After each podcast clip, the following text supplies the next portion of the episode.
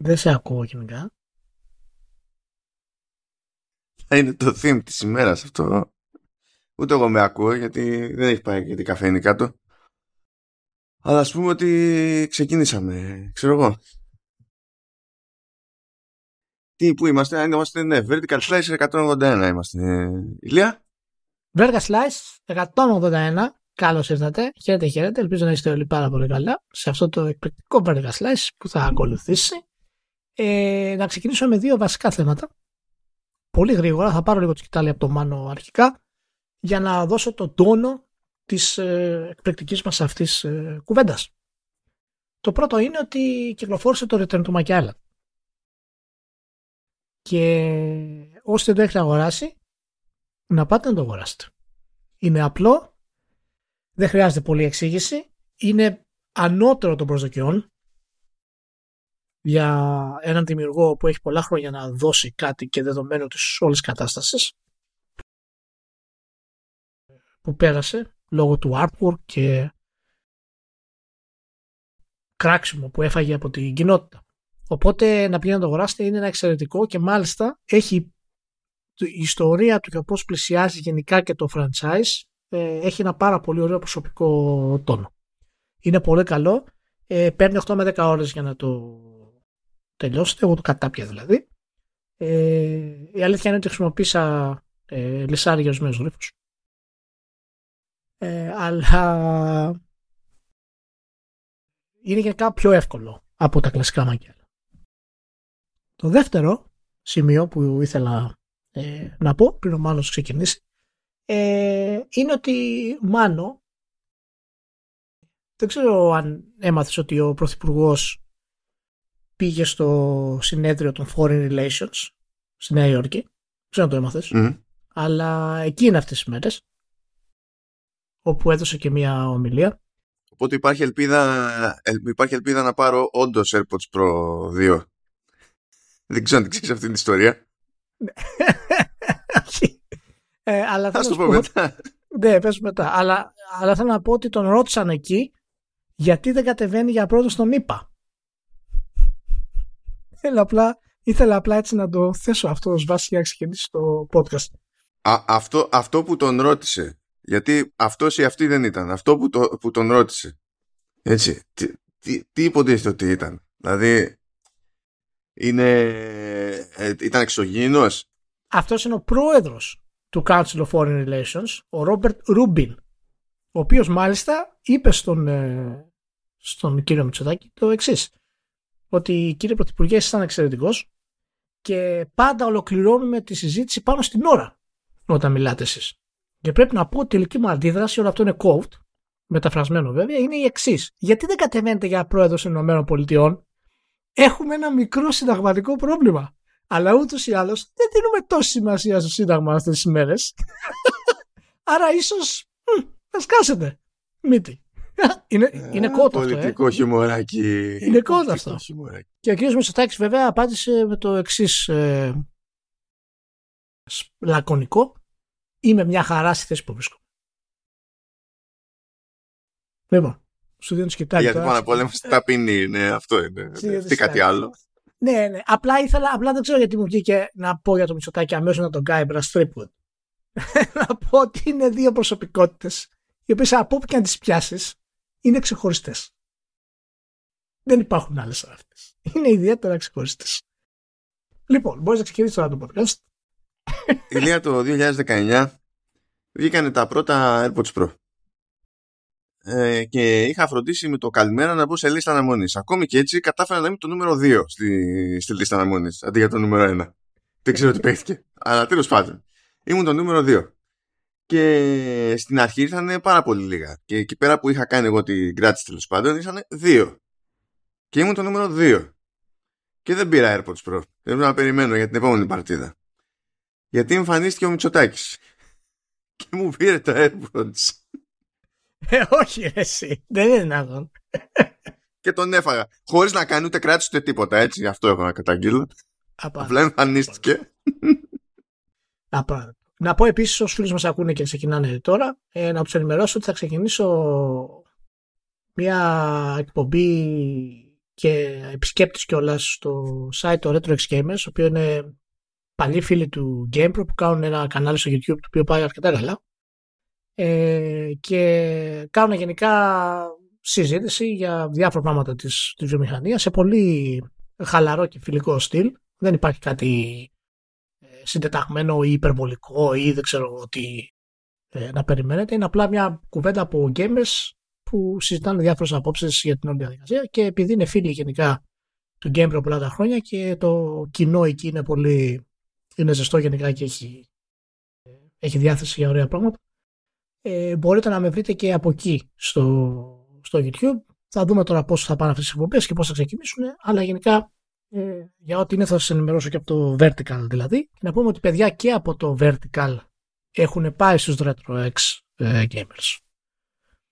Και ε, σίγουρα και από RetroX μας έχουν, έχουν μάθει και το, και το Vertical. Απλά να πω ότι τα παιδιά είναι φανατικοί φίλοι της εποχής δικής μας. Μιλάμε φυσικά για παιδιά ηλικίες τώρα 40 ή κοντά στους 40 ε, και είναι φανατικοί φίλοι του, του GamePro. Δεν είναι από αυτούς που μπορεί να συναντήσει στον δρόμο και να σου πούνε Α, το GamePro τον περνώ περιοδικό, αλλά δυστυχώς τα τέφη τα έχασα ή τα έχω στη γιαγιά μου. Έχουν ολόκληρες βιβλιοθήκες με τα τέφη κανονικά. Είναι δηλαδή πραγματικά παιδιά τα οποία μας είχαν βοηθήσει από τότε μαζί με όλους. Ε, ολόκληρες βιβλιοθήκες, αυτό είναι ψέμα. Έχω όλα τα, τα τέφη GamePro και δεν θέλουν τόσο χώρο. Σταμάτα. ναι, ναι, ναι, όσο, όσο παίρνουν τώρα, δεν έχει σημασία. Ε. όσο παίρνουν. Ε, και οπότε αυτό. Το έχετε υπόψη σας. Μπορεί να δείτε κάτι και εκεί που ενίδα σας αρέσει να σας κρατήσει συντροφιά. Αυτά. Η Λέα, ε, καλά, το μεταξύ μα έχουμε κάνει το all over. Έχουμε αποτύχει πλήρως την εισαγωγή αυτή τη φορά. Η Λέα, θέλω να σε ρωτήσω κάτι πολύ γρήγορο. Πώς φαίνεται που υποτίθεται ότι το, το true ending που ξεκίνησα. Δεν solo podcast υποτίθεται ότι είναι για reviews, αλλά ε, για καιρό θα έχω μόνο previews. Πώς σου φάνηκε αυτό; Δεν αισθάνομαι να έχω αποτύχει στο, στο βασικό του το concept. Παίζει μια αποτυχία εκεί. παίζει, μια, παίζει μια αποτυχία. Το True Ending θα είναι για reviews κυρίως ή ειδικές αναλύσεις παιχνιδιών. Ειδικές συζητήσεις δηλαδή για παιχνίδια. Ο Μάσος ξεκίνησε βέβαια ε, μόνο με previews και επειδή δεν πέτυχε το θέμα καθόλου αυτού που ήθελε, ήταν και πρώτος ε, στη λίστα του iTunes. Έτσι δεν ήταν. Στο iTunes δεν ήταν. Τα podcast. Ε, στην κατηγορία leisure που τουλάχιστον που είναι. Στην κατηγορία leisure. Πιάνει και και ιστορία. ναι. Ένα, γιατί είμαι πάντα χαλαρός, Ηλία. Είμαι πάντα χαλαρός. Το... Πετάχτηκε πρώτο το, το podcast εκεί στα, ε, στα νούμερα. Λοιπόν, δεν, ξέρω, δεν, δεν έχω καταλάβει γιατί, δεν έχω εξήγηση. Δεν ξέρω τι παίζει με τους αλγόριθμους, αλλά δεν, δεν μας χαλάει αυτό καθόλου. Το πιο ανησυχητικό ποιο ήταν. Ήταν τώρα, λίγο πριν ξεκινήσουμε την ηχογράφηση σήμερα κάποιος που πέτυχε το, το πρώτο. Γιατί εντάξει, μέσα σε μια εβδομάδα έχω βγάλει τέσσερα επεισόδια γιατί προσπαθώ να κλείσω τρύπες Gamescom και έχει μέλλον αυτό μέχρι να βρει ρυθμό. Αλλά τέλος πάντων, το στο πρώτο επεισόδιο ήταν το, για το The Last Worker, το οποίο είναι first person adventure τέλος πάντων, διστοπικό, με ε, παραλληλισμούς τώρα με Amazon που δεν κρύβονται με τίποτα, έτσι. Ναι. Και, και μου έσκασε ένας ο Κροατή που μας ακούει εδώ και στο, και στο Vertical και λέει, κοίταξε, λέει, εγώ δουλεύω στην Amazon και μετά από αυτό λέει ενημέρωσα και άλλους τρεις συναδέλφους εδώ πέρα και ενδιαφέρονται όλοι λέει, πλέον για το παιχνίδι. Καλά πάμε από ζημιές, δεν έχουμε παράπονο. Και υποτίθεται ότι είναι όλο το παιχνίδι κράγια Amazon εμέσως. Δηλαδή δεν είναι το main event το κράπος στην Amazon, αλλά είναι κράπος Amazon. Εντάξει. Καλά πάει και αυτό. Καλά πάει και αυτό. Λοιπόν, Vertical Slice 181 με την υποστήριξη της LIP ως συνήθως και ας πούμε ότι ξέρουμε τι, τι μας γίνεται ε, να ξεκινήσουμε με λίγο θεωρητικό follow-up. Θυμάσαι ηλία που λέγαμε τη, την περασμένη φορά για την παρουσία του Xbox στο Tokyo Game Show και έλεγα ότι τέλος πάντων εκεί που είχε μπλέξει λίγο σε ένα stream που υποτίθεται ότι ήταν για ιαπωνικούς τίτλους τα είχε μπλέξει με το τι, σε τι έδινε προτεραιότητα και βάλει κάτι ανακοινώσεις για Assassin's κάτι 10 χρόνια του, του Forza και τέτοια πράγματα. Ναι, είχε ένα σάκο εκεί και τα είχε βάλει όλα μέσα. Ναι, ε, έχω, έχω την υποψία ότι δεν έκανε μόνο σε μένα εντύπωση αυτό, διότι στις μέρες που ακολούθησαν ε, πέθανε ερωτήσεις τέλος πάντων για το τι παίζει ε, και αναγκάστηκε η Microsoft να κάνει δηλώσεις και να πει ότι Ε, τέλος πάντων, ήδη συνεργαζόμαστε με πάρα πολλούς Ιάπωνες developers και φυσικά έρχονται και άλλα Ιαπωνικά παιχνίδια στην πλατφόρμα.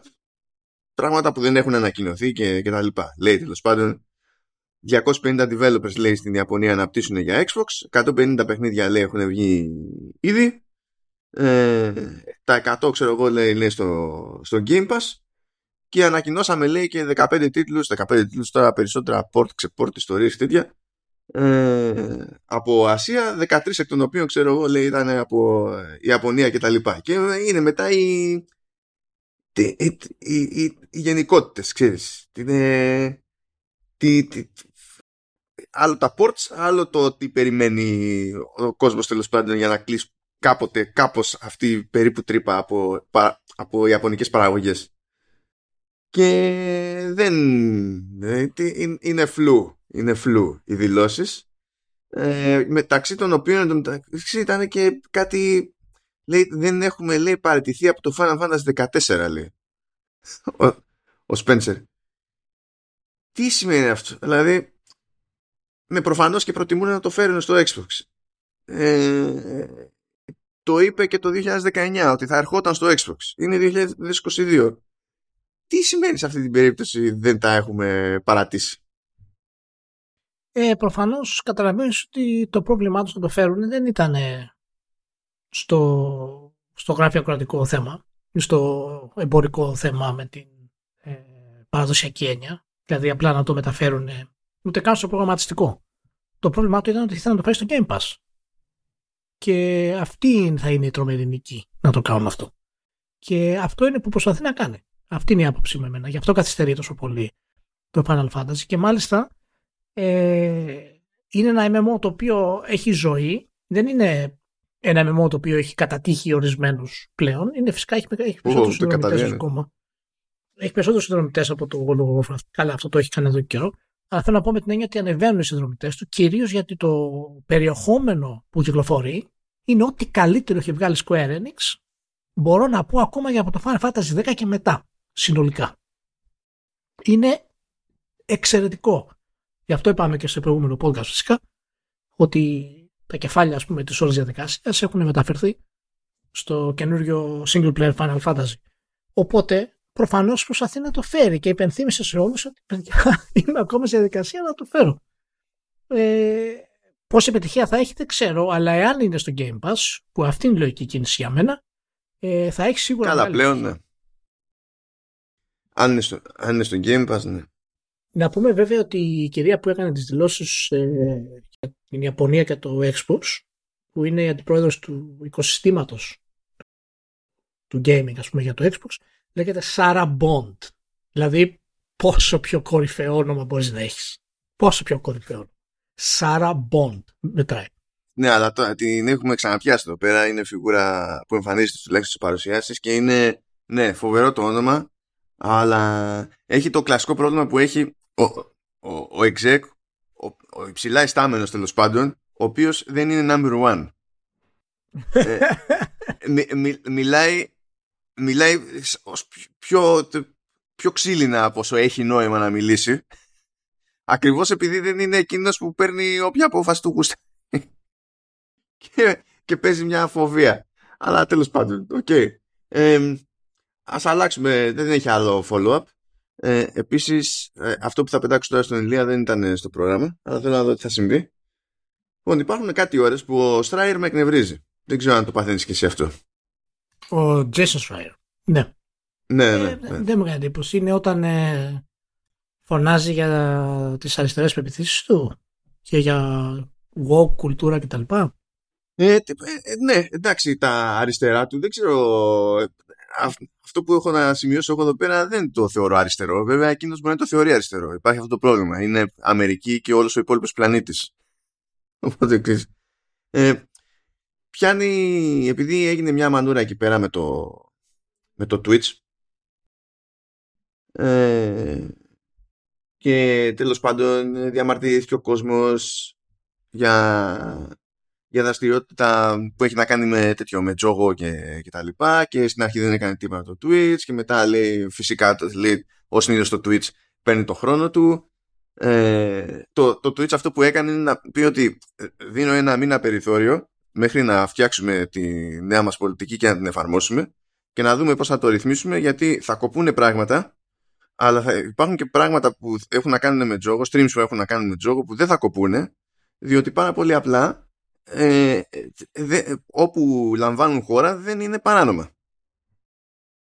Και αυτό δεν άρεσε στον στο Stryer διότι δεν μπορούσε να συλλάβει ότι πρέπει να συνυπολογίσει το Twitch ε, σε τι, τι είναι νόμιμο και τι είναι παράνομο σε διαφορετικές περιοχές που δεν λέγονται Αμερική. Okay. Ε, οπότε θύχτηκε, το πήρε προσωπικά και το καλύτερο που, που πέτυχα πούμε στο τελευταίο του newsletter εκεί από το Bloomberg ήταν που λέει ότι έχουμε λέει τόση τεχνολογία. Ε, έχουμε απίστευτους αλγόριθμους, έχουμε ξέρω εγώ machine learning, έχουμε computer vision, έχουμε ιστορίες και μπορούμε να αναγνωρίσουμε στον αυτόματο τόσα πολλά πράγματα. Γιατί δεν χρησιμοποιούμε αυτές τις τεχνολογίες ώστε να κόβεται αυτόματα το, το harassment στις, στις online κοινότητες. Και μου αρέσει η ευκολία με την οποία το λέει αυτό το πράγμα, χωρίς να τον ενδιαφέρει πάλι το τι είναι νόμιμο και τι είναι παράνομο που ανά τον κόσμο και ξεχνώντας ότι αυτές τις μέρες μόλις, αυτές τις μέρες έφαγε άκυρο παιχνίδι ας πούμε στο, στο Google Play mobile.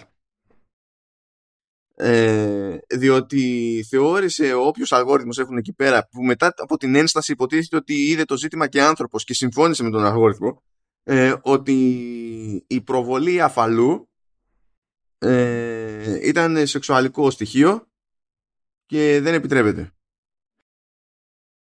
Σε αυτό το πλανήτη ο Στράιερ λέει γιατί δεν βάζουμε όλα αυτά τα συστήματα να λειτουργούν αυτόματα; Ναι.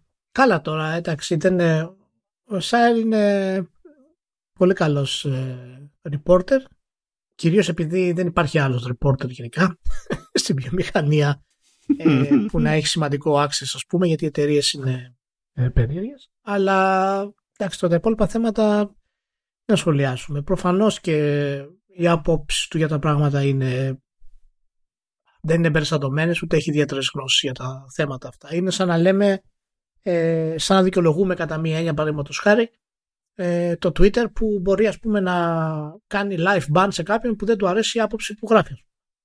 Και ναι, οκ, okay, αλλά άμα το κάνεις αυτό αυτόματα τότε δεν υπάρχει περίπτωση σε καμία πλατφόρμα να υπάρξει ελευθερία λόγου γιατί οι, οι αλγόριθμοι είναι πάρα πολύ δύσκολο να συλλάβουν το context. Και αυτό είναι τα μεγαλύτερα προβλήματα που έχουμε στην τεχνολογία αυτή τη στιγμή. Που όταν κάποιος σαν το Stryer βγαίνει και λέει κάτι τέτοιο ε, νομίζω είναι, είναι κρίμα που ε, κάποιοι τον παίρνουν στα σοβαρά. Γιατί αυτές οι αποφάσεις και αυτές οι αναλύσεις παίρνονται από κεφάλια και από πολιτικούς που είναι έτσι φωτός μακριά και ανώτεροι ε, να πάρουν αυτές τις αποφάσεις από, από εμάς. Και ούτε αυτοί τις πετυχαίνουν. Για να καταλάβεις. Ούτε αυτοί τις πετυχαίνουν. Οπότε τέλος πάντων, ας μείνει ο κύριος Στράιρ εκεί που ε, κάνει καλύτερη δουλειά που είναι στο reporting για τα games. Αυτό έχω να πω εγώ. Για την όλη διαδικασία. Μα κάνει ένα και μόνος τους σε αυτή την πεποίθηση. Υπάρχει γενικά αυτή η πεποίθηση. Το ότι. Εντάξει, αλλά τέλος πάντων, μην γλιτάρω περισσότερο. Anyway, πάμε σε κάτι. Πάμε σε κάτι πιο ευχάριστο. Πάμε λίγο στη, στην Tencent, αδερφέ. Η οποία, ναι, εντάξει, έδωσε και, και κάπου αλλού λεφτά. Πήρε, ναι. πήρε λεφτά οι Digital Confectioners, απλά το αναφέρω για την ιστορία. Αλλά το πιο χαριτωμένο των ημερών είναι ότι πήρε και τον έχω σε θέση ε, strategic advisor το Son Layden. Διότι γιατί όχι. ε, τα πράγματα πώς εξελίσσονται.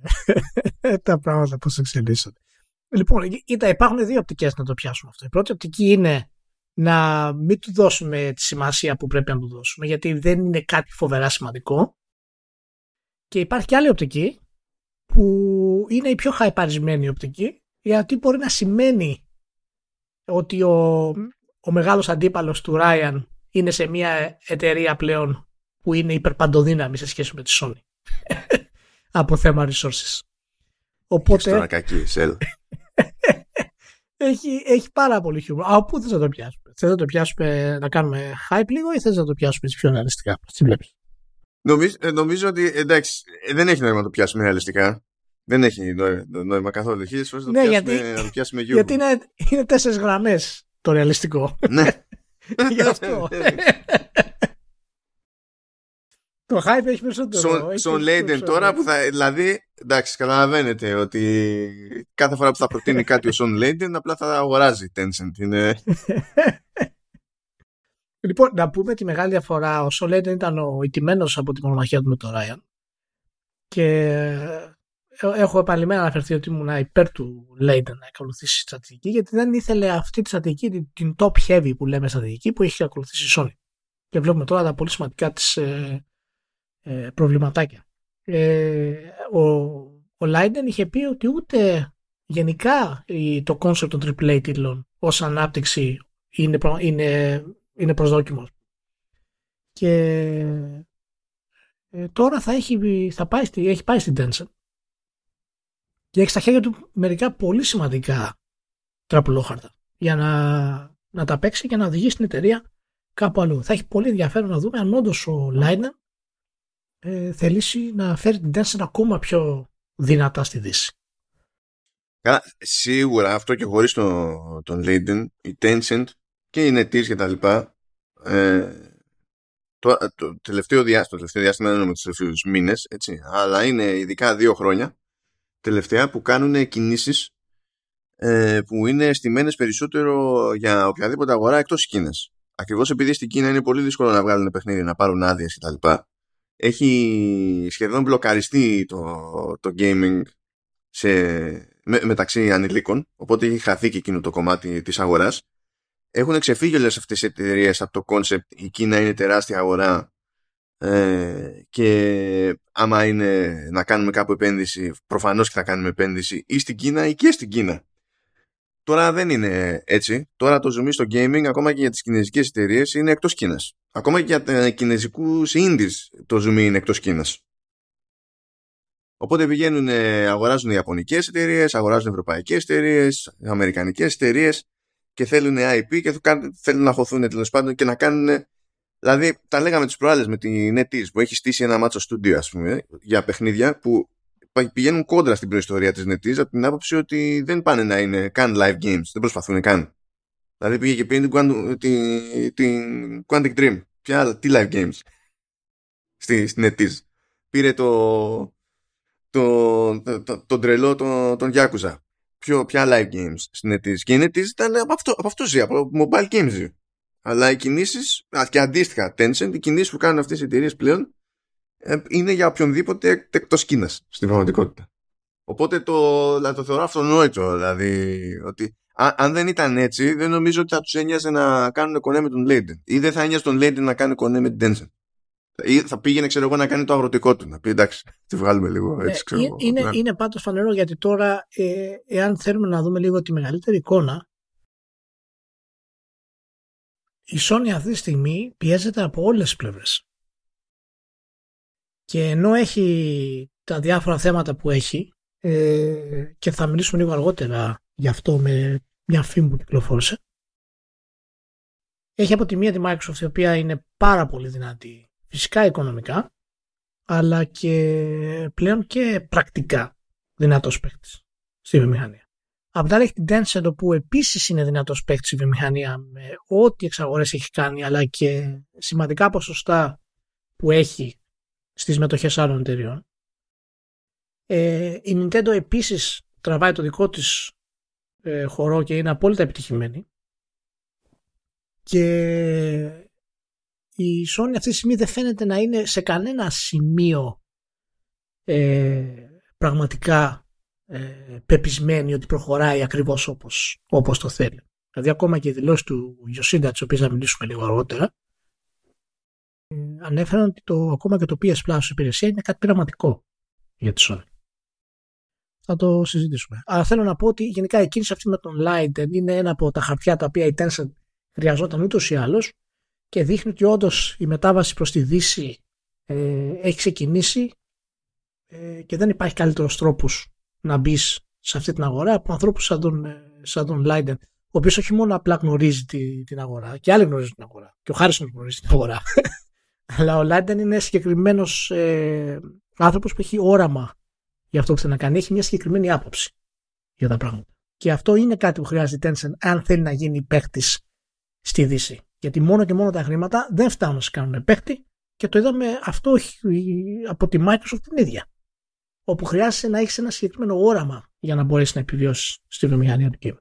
Μιλώντας για Sony, να μείνουμε λίγο, διότι έγινε μια διορθωτική κίνηση, αρχίζει να γίνει μια διορθωτική κίνηση στο, στο PS Plus, που ε, δηλαδή έπρεπε. Ε, υπήρχε το κλασικό το θέμα εκεί πέρα ότι βγάζουμε παιχνίδια του PS1 στο PlayStation Plus και τα βγάζουμε στην Ευρώπη και είναι στα 50 Hz.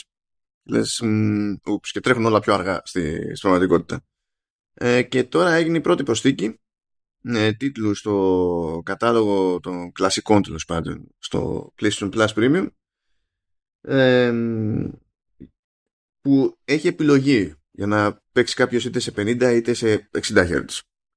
Ελπίζω να μπει και αναδρομικά σε άλλους τίτλους όπου αυτό είναι εφικτό τεχνικό τέλος πάντων και στο εξής να πηγαίνει κάπως έτσι το, το πράγμα. Γιατί εντάξει, αυτό είχαμε πει στην αρχή ότι είναι ένα από τα πράγματα που έπρεπε να είχαν προνοήσει γιατί ε, είχε ασκηθεί κριτική σε ανάλογες κινήσεις και στο παρελθόν όπως με το PlayStation Mini Classic δεν θυμάμαι πώς το λέγανε πλέον το, τη, τη mini κονσόλα και άλλες φορές που τα έχουν κάνει αυτά τα πράγματα και ξανά και πάντα είχαν το ίδιο παράπονο, το ίδιο παράπονο, το ίδιο παράπονο οπότε δεν μπορείς να πεις ήμουν ανυποψίαστος ξέρω εγώ.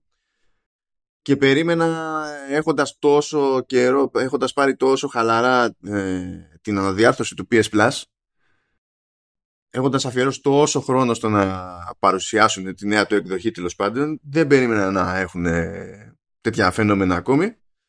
Αλλά τέλος πάντων τουλάχιστον μπαίνουν στη διαδικασία να τα ισιώσουν αυτά. It's something.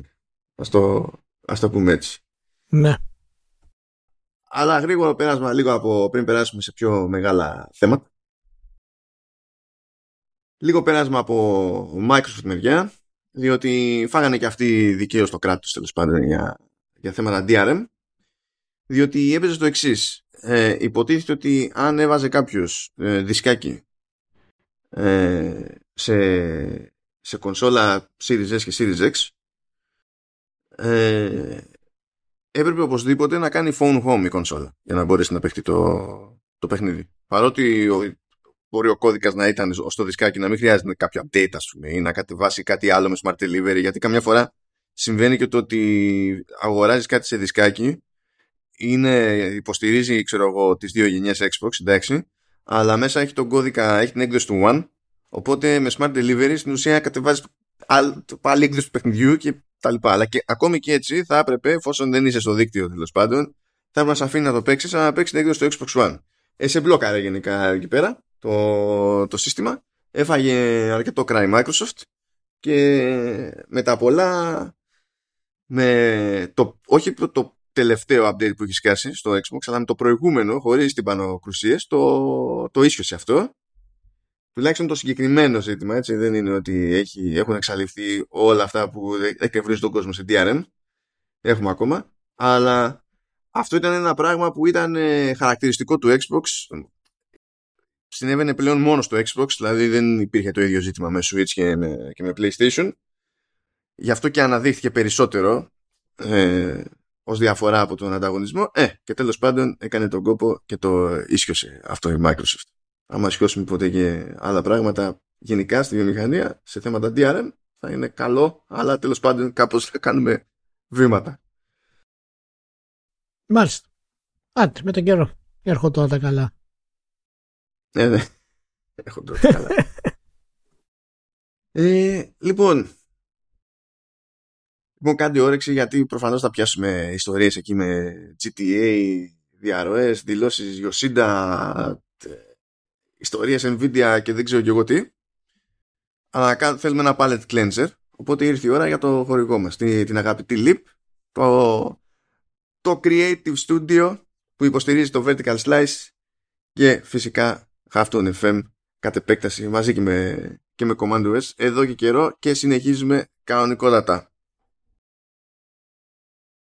Ηλία, δεν ξέρω, δεν ξέρω πόσο πιάνει το χέρι σου, αλλά εσύ πες παιδί μου ότι θες να ασχοληθείς σε οποιοδήποτε βαθμό το concept φτιάχνω ένα προϊόν.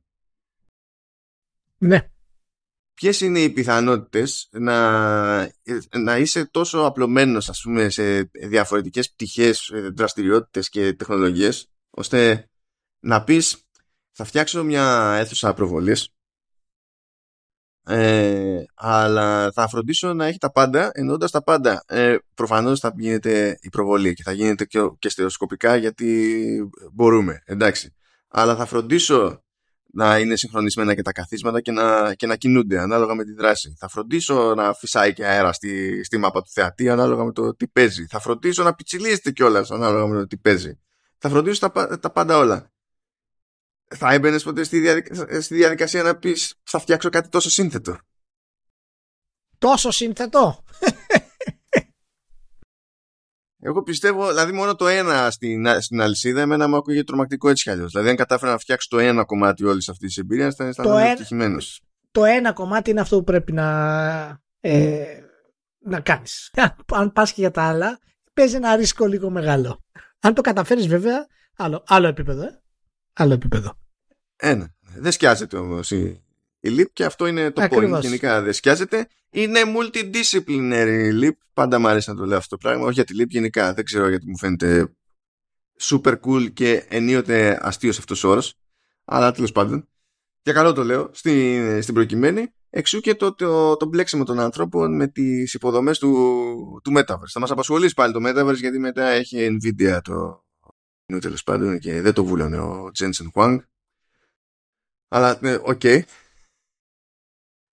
Γιατί το Metaverse, παιδιά, ό,τι και αν είναι, ό,τι και αν καταλήξει να είναι, ε, που ελπίζω να μην καταλήξει να είναι αυτό που νομίζει ο Μάρκ, ο αγαπητός ο Μάρκ, αλλά τέλος πάντων θα βασιστεί σε 3D engines, θα βασιστεί σε web technologies, θα βασιστεί σε VR, θα βασιστεί σε AR, σε mixed reality, σε ό,τι, ό,τι να είναι, οπότε καταλαβαίνετε ότι εκ των πραγμάτων το, το, το Metaverse, ενώ και το web μπορούμε να πούμε ότι είναι multidisciplinary, το Metaverse είναι ε, ε, multidisciplinary στο, στο Givo. Δηλαδή, φτάσαμε στη φάση που υποτίθεται ότι στη, νέα εκδοχή του διαδικτύου ε, για να το κάνουμε να λειτουργήσει την πράγμα θέλουμε και game engine. Αυτό, άμα το σκεφτώ πριν από 15 χρόνια, Ηλία, Θα λέγαμε πάει το παιδί, το χάνουμε. Που δεν υπήρχε καν ο όρος, έτσι. Δεν ξέραμε καν, ας πούμε, τι, τι πρόκειται να, να γίνει. Ναι, ναι. Καλά, υπήρχε βασικά όρος, αλλά ήταν άλλο πράγμα. Τώρα, τώρα τον έχουμε οικειοποιηθεί και πάλι είναι άλλο πράγμα. Αλλά. Υπήρχε όρος και να κάνεις. Δεν υπήρχε η λέξη Metaverse. Ενώ, ενώ που να σημαίνει αυτό το πράγμα. Να σημαίνει αυτό, όχι. Βασικά υπήρχε ναι, το ναι, Metaverse. Αλλά υπήρχε σαν όρος. Ναι, υπήρχε σαν όρος. Ναι, ναι. Ναι. Στην ουσία το Metaverse έτσι όπως είχε επινοηθεί γιατί όλοι γουστάρουν να αναφέρονται στο, στη λογοτεχνική προέλευση του, του Metaverse ε, ήταν περισσότερο αυτό που σήμερα θεωρούμε web γιατί ήταν σε sci-fi περιβάλλον και δεν ήταν κάτι που πατάει πάνω στο web ήταν το web αλλά τώρα τέλος πάντων, ο καθένας το ερμηνεύει όπως του γουστάρει στον χώρο της τεχνολογίας, είναι λίγο περίεργα. Τέλος πάντων, καταλαβαίνετε, χρειάζεται ολόκληρο skill set το πράγμα, αλλά το μόνο σίγουρο είναι ότι χρειάζεται πράγματα σε, σε web μεριά, αλλιώς δεν κουνιέται τίποτα. Εξού, εξού και το ενδιαφέρον για front-end developer, αν σας ψήνει, αν έχετε το κατάλληλο skill set, αν έχετε και λίγη εμπειρία να δείξετε, ότι μαγειρεύετε εκεί πέρα το, το βιογραφικούλι στέλνετε το mailάκι, βάλετε τηλεφωνάκια, άμα θέλετε κάποια διευκρίνηση, pop, τι είπα τώρα, βάλετε τηλέφωνο. Ποιος δηλαδή, σε αυτό το group των, των ανθρώπων δεν νομίζω ότι βιάζεται κάποιος να παίρνει τηλέφωνο πλέον. Αλλά. Ναι, ναι. ναι, ναι, όχι, όχι, δεν, δεν παίρνει. Και να κάνω εδώ ένα, ένα εμβόλυμο, να πω ότι ε, στην Νορβηγία δεν παίρνουν καν τηλέφωνα πλέον. Είναι όλοι με chat. Πολύ σπάνιο να πάρεις τηλέφωνο. Πολύ σπάνιο. Οπότε ε, στη ΛΥΠ Μπορείτε να πάρετε τηλέφωνο, δεν να πάρετε τηλέφωνο, αλλά κάντε και λίγο εφάνταστο. Έτσι να τους τραβήξετε το, το, το, το ενδιαφέρον. Το, όχι, να, δουν όχι φάρσα, εφάνταστο, ε. Το κάτι καλλιτεχνικό. Ναι, ναι, έχει διαφορετικές λέξεις αυτέ, παιδιά. Λοιπόν. okay. Ευχαριστούμε πάρα πολύ τη ΛΥΠ. Ε, να είναι καλά για τη στήριξη που, που μας δείχνει και εύχομαι σε ακόμα καλύτερες συνεργασίες. Και off to the races. Πάμε λοιπόν εδώ πέρα, διότι τι, τι, τις μέρες που περάσανε έγινε εκείνη η διαρροή των, ξέρω εγώ πόσο ήταν, 90 κλιπ τέλος πάντων από... Δεν μπορώ καν να πω στα σοβαρά ότι είναι από το GTA 6, ότι είναι τα clips από το GTA 6, διότι όταν είσαι τώρα από, μέσα έχεις κλιπάκια από test environments, όχι από alpha, όχι από beta, από test environments, δηλαδή το, το placeholder του placeholder στις περισσότερες των, περιπτώσεων. Ναι. Ε, έχεις έχεις άκυρα σάπια, ξέρω εγώ, animations που είναι, είναι φως φανάρι ότι κάποιος dev τα έστειλε σε άλλον dev για να του εξηγήσει ότι εκεί υπάρχει πρόβλημα. για, να, για να βγάλουν άκρη. Κάποτε. Έτσι.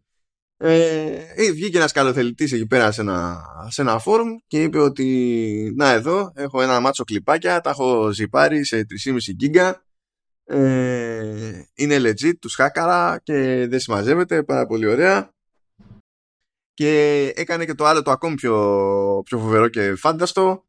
Ε, λέει ότι η παιδιά αν κάποιος τα διαβάζει λέει αυτά εδώ πέρα στο φόρουμ και τα λοιπά και είναι από την 2K από την Take-Two τέλος πάντων είναι από τη Rockstar μπορεί να επικοινωνήσει μαζί μου στο, στο τάδε mail.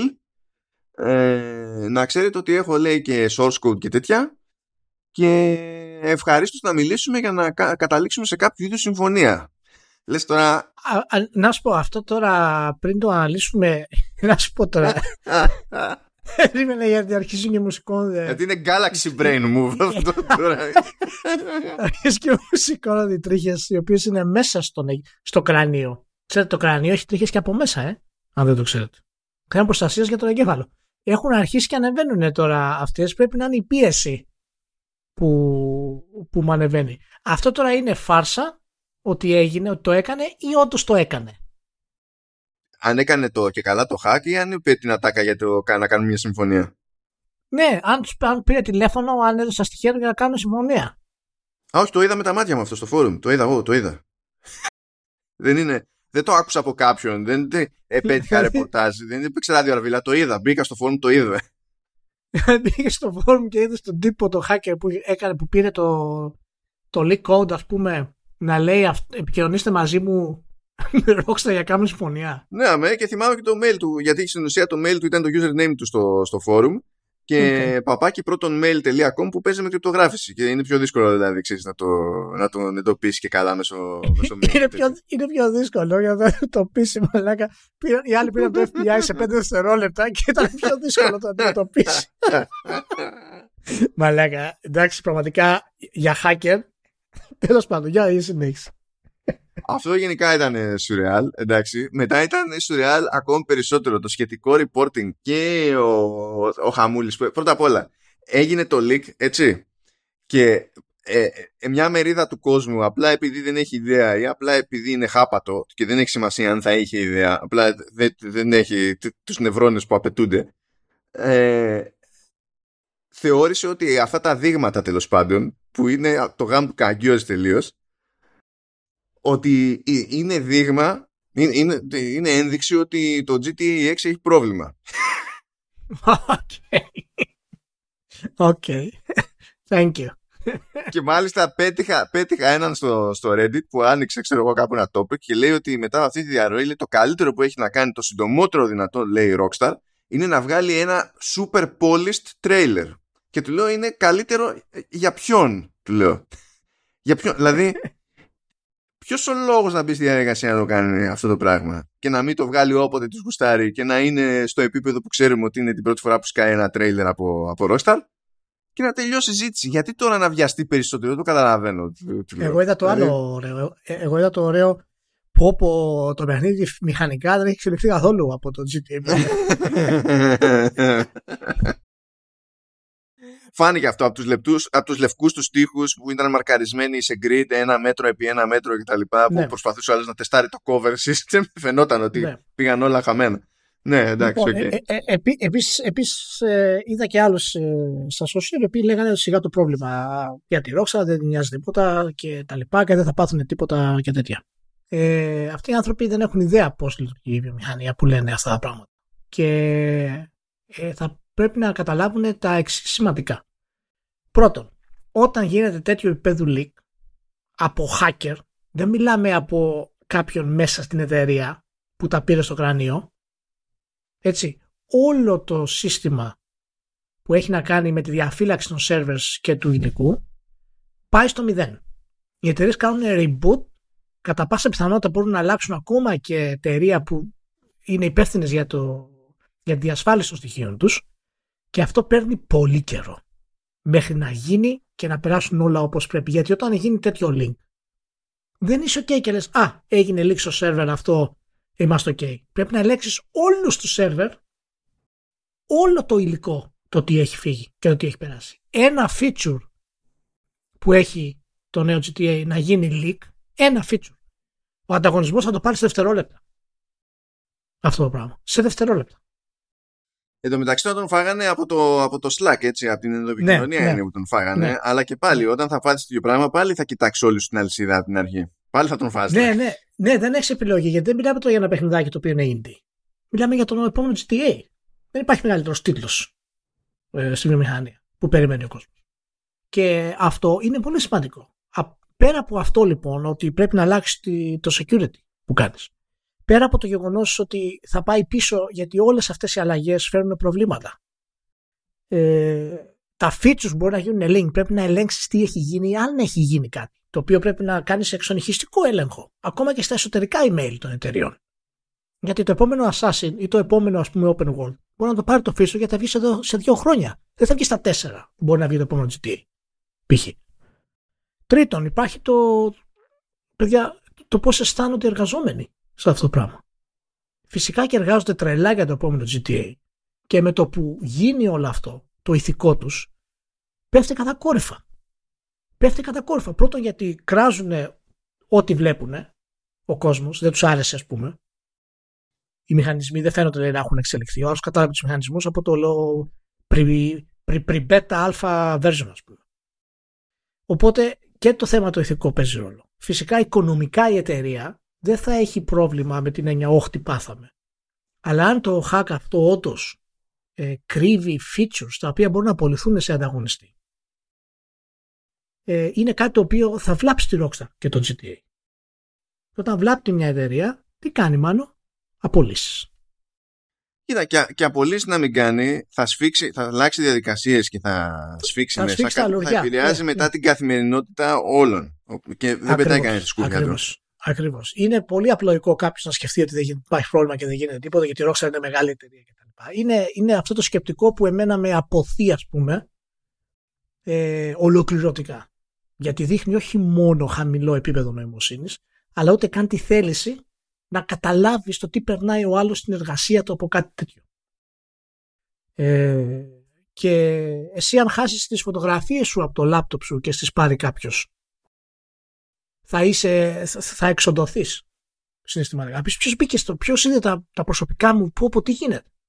Σκέψου δηλαδή τέτοιο επίπεδο.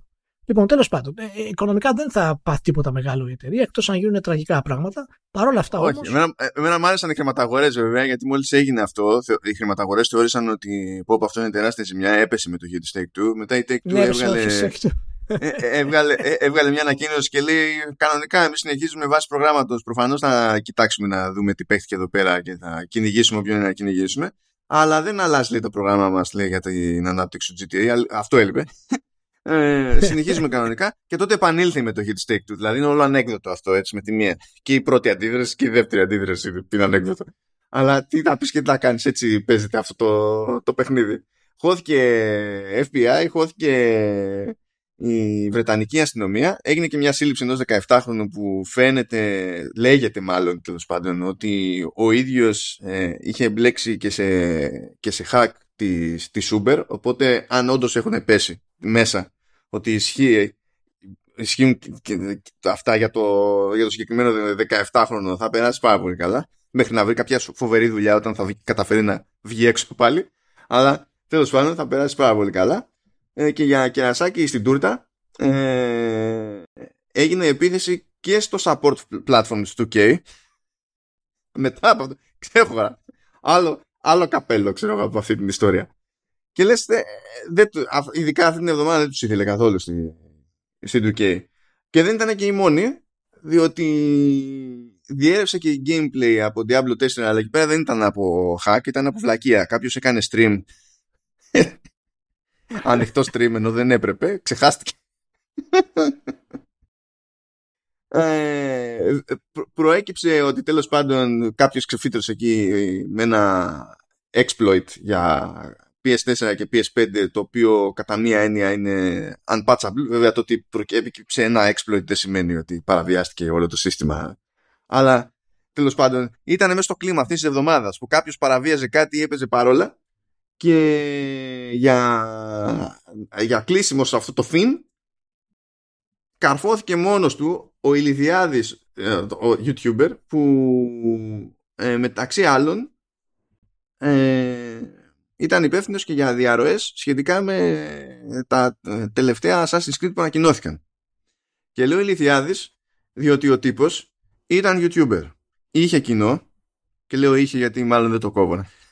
Αυτό άλλο. Ε, είχε κοινό, είχε λοιπόν πάρει εδώ σε εταιρείε, είχε πρόσβαση, υπέγραφε NDA όπως υπογράφουμε και εμείς NDA για κάποια πράγματα και είχε άλλο Twitter account ανώνυμο The Real Insider λέει και στην ουσία μοιραζόταν από εκεί πράγματα που δεν έπρεπε να μοιραστεί λόγω του NDA και το έπαιζε ότι είναι κάποια μυστηριώδης φιγούρα ας πούμε που έχει και φοβερά κονέ και μαθαίνει πράγματα. Και δεν το έκανε μόνο στην περίπτωση του, το, των Assassins, το έκανε και στο παρελθόν με άλλους τίτλους και με, και με άλλες εταιρείες. Δηλαδή το έκανε κατά επανάληψη. Και καρφώθηκε μόνος του διότι σε κάποια φάση πήγε να κάνει ένα reply στο, σε tweet και ξεχάστηκε να κάνει αλλαγή στα accounts και απάντησε σαν να είναι ο The Real Insider αλλά από το άλλο του account. Το κανονικό. Με το όνομά του.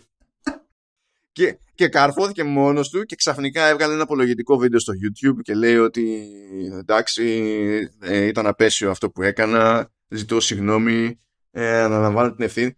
Λες και το έκανε κατά λάθος. Δηλαδή ο τύπος υπέγραφε NDA και έλεγε πάρα πολύ, ε, πάρα πολύ ωραία. Τώρα ξέρω ότι θα γράψω στο άλλο μου Twitter account. Τώρα που το πιάσανε το έκανε τα παίρνει πίσω στον αγωγέται. Εντάξει, έχει κάθε δικαίωμα το παιδί να ζητήσει συγγνώμη, τι να κάνουμε. Έτσι είναι η διαδικασία. Θα τον πάνε αίμα, το καταλαβαίνεις, έτσι δεν είναι. Άμα, άμα μπλέκεσαι με δύο accounts, το καταλαβαίνεις. και με όλα αυτά έχει προκύψει και ένα debate ε, μεταξύ αναγνωστών αλλά και μεταξύ δημοσιογράφων για την όλη ιστορία με τέτοιου είδους διαρροές. Ε, αν είναι cool να, κάνει κάποιο, να διαρρέει κάποιος ε, τέτοια πράγματα, να, ε, αν δεν είναι cool, ε, αν είναι κάτι που πρέπει να κυνηγάνε να μην κυνηγάνε οι δημοσιογράφοι, αν είναι κάτι που όταν συμβαίνεται πρέπει να αναφέρουν ως είδηση οι δημοσιογράφοι και τα, και τα συναφή και γίνεται μια περίεργη, ένα περίεργο debate εκεί πέρα και φυσικά ε, ε, δεν γίνεται debate χωρίς να υπάρχουν τα άκρα. Δηλαδή υπάρχουν αυτοί που λένε ότι ε, σιγά και γιατί να μην ξέρουμε ό,τι leak κι αν είναι και γιατί, γιατί να μην ξέρουμε. Χαίστηκα εγώ αν θα πάθει κάποιος κάτι ξέρω εγώ και υπάρχουν και οι άλλοι που δεν ξέρω αυτούς πρώτη φορά τους ακούω αλλά ε, ξεφύτωσαν και αυτοί τώρα σε αυτή τη συζήτηση υπάρχουν και άλλοι που λέει ότι τα media δεν θα πρέπει να κάνουν ρεπορτάζ για τίποτα που δεν προέρχεται από επίσημη πηγή. Λέω γιατί; OK. Okay. Γιατί να μην κάνουν το ρεπορτάζ και να λένε είναι από επίσημη πηγή ή δεν είναι από επίσημη πηγή; δεν, δεν ξέρω. Γιατί κάνουμε ρεπορτάζ, δεν έχουμε επίσημα στοιχεία, αλλά έχουμε διάφορες ενδείξεις που μας αναγκάζουν να κάνουμε το ρεπορτάζ. Να το, να το λένε. Γιατί είναι κακό αυτό, δηλαδή, και πρέπει οπωσδήποτε να μην το κάνουν. Δεν, δεν το καταλαβαίνω. Όπως δεν καταλαβαίνω το κόνσεπτ ότι ε, και, και γιατί είναι πρόβλημα, ξέρω εγώ, να, να διαρρέουν τέτοια πράγματα ε, αφού ο κόσμος ενδιαφέρεται. Λες και το μέτρο των πάντων είναι ο κόσμος ενδιαφέρεται. Ειδικά στη δημοσιογραφία το μέτρο δεν είναι το αν υπάρχει ενδιαφέρον από τον κόσμο. Ενδιαφέρον από τον κόσμο υπάρχει και για το rotten.com. Ε, δεν ξέρω αν ζει ακόμα αυτό μεταξύ, αλλά τέλος πάντων, έστω ότι. δεν θα το τσεκάρω όχι, όχι, γενικά όχι, μη. Κανείς ποτέ. όχι, όχι, όχι. Ε, ε, αλλά το, το ζήτημα είναι ε, αν προσφέρει κάποια χρήσιμη ενημέρωση, αν έχει κάτι να δώσει. Δηλαδή, δεν μπορώ να βλέπω άτομα και, ε, που μπερδεύουν το, το ερευνητικό ρεπορτάζ ε, που οδηγείς σε αποκαλύψεις για τις εργασιακές συνθήκες, ας πούμε, σε μια εταιρεία θα σου πει ότι ούτε, ε, ούτε αυτό θέλει να αποκαλύπτεται η εταιρεία. Εκείνο γιατί είναι ok και αυτό που επίσης δεν γουστάρει να, το, να αποκαλυφθεί η εταιρεία δεν είναι ok. Γιατί ρε φίλε, δεν κερδίζει το κοινό από αυτή την πληροφόρηση. Δεν κερδίζει το κοινό τίποτα από αυτή την πληροφόρηση. Πέρα από το να ικανοποιήσει κάποιος την περιέργειά του, δεν κερδίζει τίποτα. Δεν σημαίνω τώρα, τι συζητάμε. Ε, το, το ρεπορτάζ ως, ως, ως, έννοια, ως έννοια το ρεπορτάζ ε, ενέχει το ότι δεν αποκαλύπτονται οι πηγές. Γι' αυτό λέγεται ρεπορτάζ. Το ρεπορτάζ αναφέρει από πού ήρθε το ρεπορτάζ δεν μπορούμε να αποκαλύψουμε τις πηγές, αλλά μπορεί να είναι insiders. Να μην το αναφέρεις καθόλου, να μην κάνεις καθόλου ρεπορτάζ. Εάν δεν είναι οπίσιμο, τότε θα κάνεις marketing. Δεν θα κάνεις ρεπορτάζ. Καλά, ναι, δεν το συζητάμε. Αυτό είναι χαζομάρα. Ναι, 99% είναι marketing. Δεν παίρνουν καμία θέση προκοπής για να πεις ότι θα κάνω, ας πούμε, στο πράγμα. Απλά θα κάνεις αναφορά. Τέλος πάντων. Αυτά είναι τώρα υπερβολές. Το θέμα είναι να είσαι υπεύθυνος όταν κάνεις ρεπορτάζ ή όταν αναφέρεις μια είδηση, να αναφέρεις ότι αυτές οι πηγές που έχω δεν είναι βεβαιωμένες επίσημα, αλλά μπορεί να είναι πολύ κοντά, ας πούμε, σε επίσημες πηγές. Τουλάχιστον να μπορείς να το αναφέρεις αυτό το πράγμα και να μην αφήνεις να εννοηθεί ότι είσαι εσύ κάποιος insider, ας πούμε, την ώρα που κάνεις το ρεπορτάζ και όλες αυτές τις χαζομάρες που βλέπουμε συχνά, ας πούμε, και ιδιαίτερα στα video games. Καλά, δεν μου κάνει και εντύπωση τώρα, ας πούμε, για το, ειδικά για την περίπτωση της Ubisoft και του τύπου, ας πούμε, για τους Twitter κτλ. Οι δημοσιογράφοι των games είναι. εντάξει. Καλά κρασιά. Τέλος πάντων, λοιπόν, OK. Okay. Ε, ε, συν τοις άλλοις, ε, δηλαδή, ε, προφανώς είναι γελοίο όλο αυτό, ε, αλλά δεν δε μπορώ να καταλάβω και εκείνους που στην περίπτωση ας πούμε αυτής της διαρροής ας πιάσουμε τη μεγάλη, τη μεγάλη τέλος πάντων, που είναι μεγάλη λόγω brand, δεν είναι μεγάλη επειδή ε, διέρευσε κάτι πραγματικά ουσιαστικό για την όλη υπόθεση, αλλά τέλος πάντων. Για την περίπτωση του GTA που σου λέει ωραία, ωραία και, τι, και τι έγινε; Τι πάθανε; Δεν πάθανε τίποτα. Μεγάλα παιδιά είναι μεγάλη εταιρεία, ξέρω εγώ κτλ. Όπως έλεγες και εσύ στη, στην αρχή και τέτοια. Ε, ε, ε, πρέπει να καταλάβουμε ότι αν είναι να αποκαλυφθεί κάτι, να κάνει κάποιος τον κόπο να βγάλει προς τα έξω κάτι που θέλει να κρατήσει κρυφό κάποιος άλλος, το κριτήριο είναι το δημόσιο, το δημόσιο όφελος. Και το δημόσιο όφελος δεν είναι το τι γουστάρω εγώ, είναι ξέχωρα από το τι γουστάρω εγώ ως μονάδα.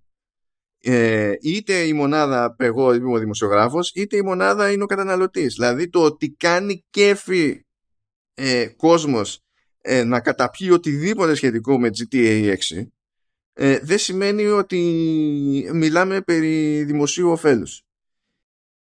Δεν γίνεται να λέμε ε, ε, ότι όλες οι, οι διαρροές είναι fair game. Δεν είναι σοβαρό αυτό το πράγμα δεν είναι σοβαρό. Όπως δεν γίνεται να λέμε και το, και το άλλο. Το ότι πρέπει να μεταφέρουμε μόνο ό,τι μας λένε επίσημα χείλη. Δεν υπάρχουν. Δηλαδή είναι και τα δύο τελείως χαζά. Αυτά τα άκρα. Δεν ναι, ναι, δεν, δεν είναι τώρα φυσιολογικά αυτά τα πράγματα όταν μιλάμε για διαρροές. Καταρχάς, γιατί πρώτα απ' όλα ε, σπάς ε, το φράγμα του νόμου. Λοιπόν, άρα είναι απαράδεκτο από οποιαδήποτε ε, πηγή και προέρχεται εάν ε, δεν προέρχεται από, από επίσημη. Λοιπόν, δεν χρειάζεται ιδιαίτερη σκέψη γύρω από αυτό το πράγμα. Και εγώ προσωπικά, και φαντάζομαι και ο Μάνος αλλά και το Μερικαστά γενικότερα, είμαστε ενάντια 100% σε τέτοια πράγματα. Ε, για όλους τους λόγους που είπαμε, αλλά κυρίως κιόλας γιατί είναι παράνομο. Λοιπόν, που είναι παράνομο, οποιαδήποτε τέτοια κίνηση είναι απαράδεκτη. Μάλιστα, η, το FBI που ερευνά την περίπτωση ε, του hacker που διέρευσε το κώδικα του, του GTA, ε, που έκλεψε τέλος πάντων τον κώδικα του του GTA φαίνεται ότι ανήκει στο, στην ομάδα hackers που λέγεται Lapsus, η οποία είναι μια διεθνής ομάδα hacker που συνήθως κάνει διάφορες επιθέσεις ας πούμε σε εταιρείες και ε, σε τραπεζικά συστήματα κτλ. Ε, ούτε αυτό είναι καλό. Εγώ δεν ξέρω προσωπικά την άποψη του Μάνου, αλλά γενικά η ιδέα των hacker groups που κάνουν αυτά, ε, αυτές τις επιθέσεις ε, είναι για μένα ε, απαράδεκτη. Και δεν έχει να κάνει με την ιδέα ότι όχ, ε, επαναστατούν ενάντια στις κυβερνήσεις και δεν κάνουν τίποτα. Χαζομάρες κάνουν. Δεν επαναστατούν ενάντια στις κυβερνήσεις, γιατί η πλειοψηφία αυτών, μιλώντας για τους λάψους τέλος πάντων, από όσο ε, γνωρίζουμε από τα στοιχεία που έχουν, στη, που έχουν έρθει στην, ε, στην επιφάνεια, είναι teenagers. Έχει και teenagers μέσα. Λοιπόν, ε, όχι δεν έχουν ιδέα που πάνε τα τέσσερα οι teenagers, έτσι με όλο το σεβασμό, αλλά πολύ περισσότερο δεν έχουν ιδέα τι σημαίνει να επιτίθεσαι στο τραπεζικό σύστημα και ποιος πληρώνει την ύφη.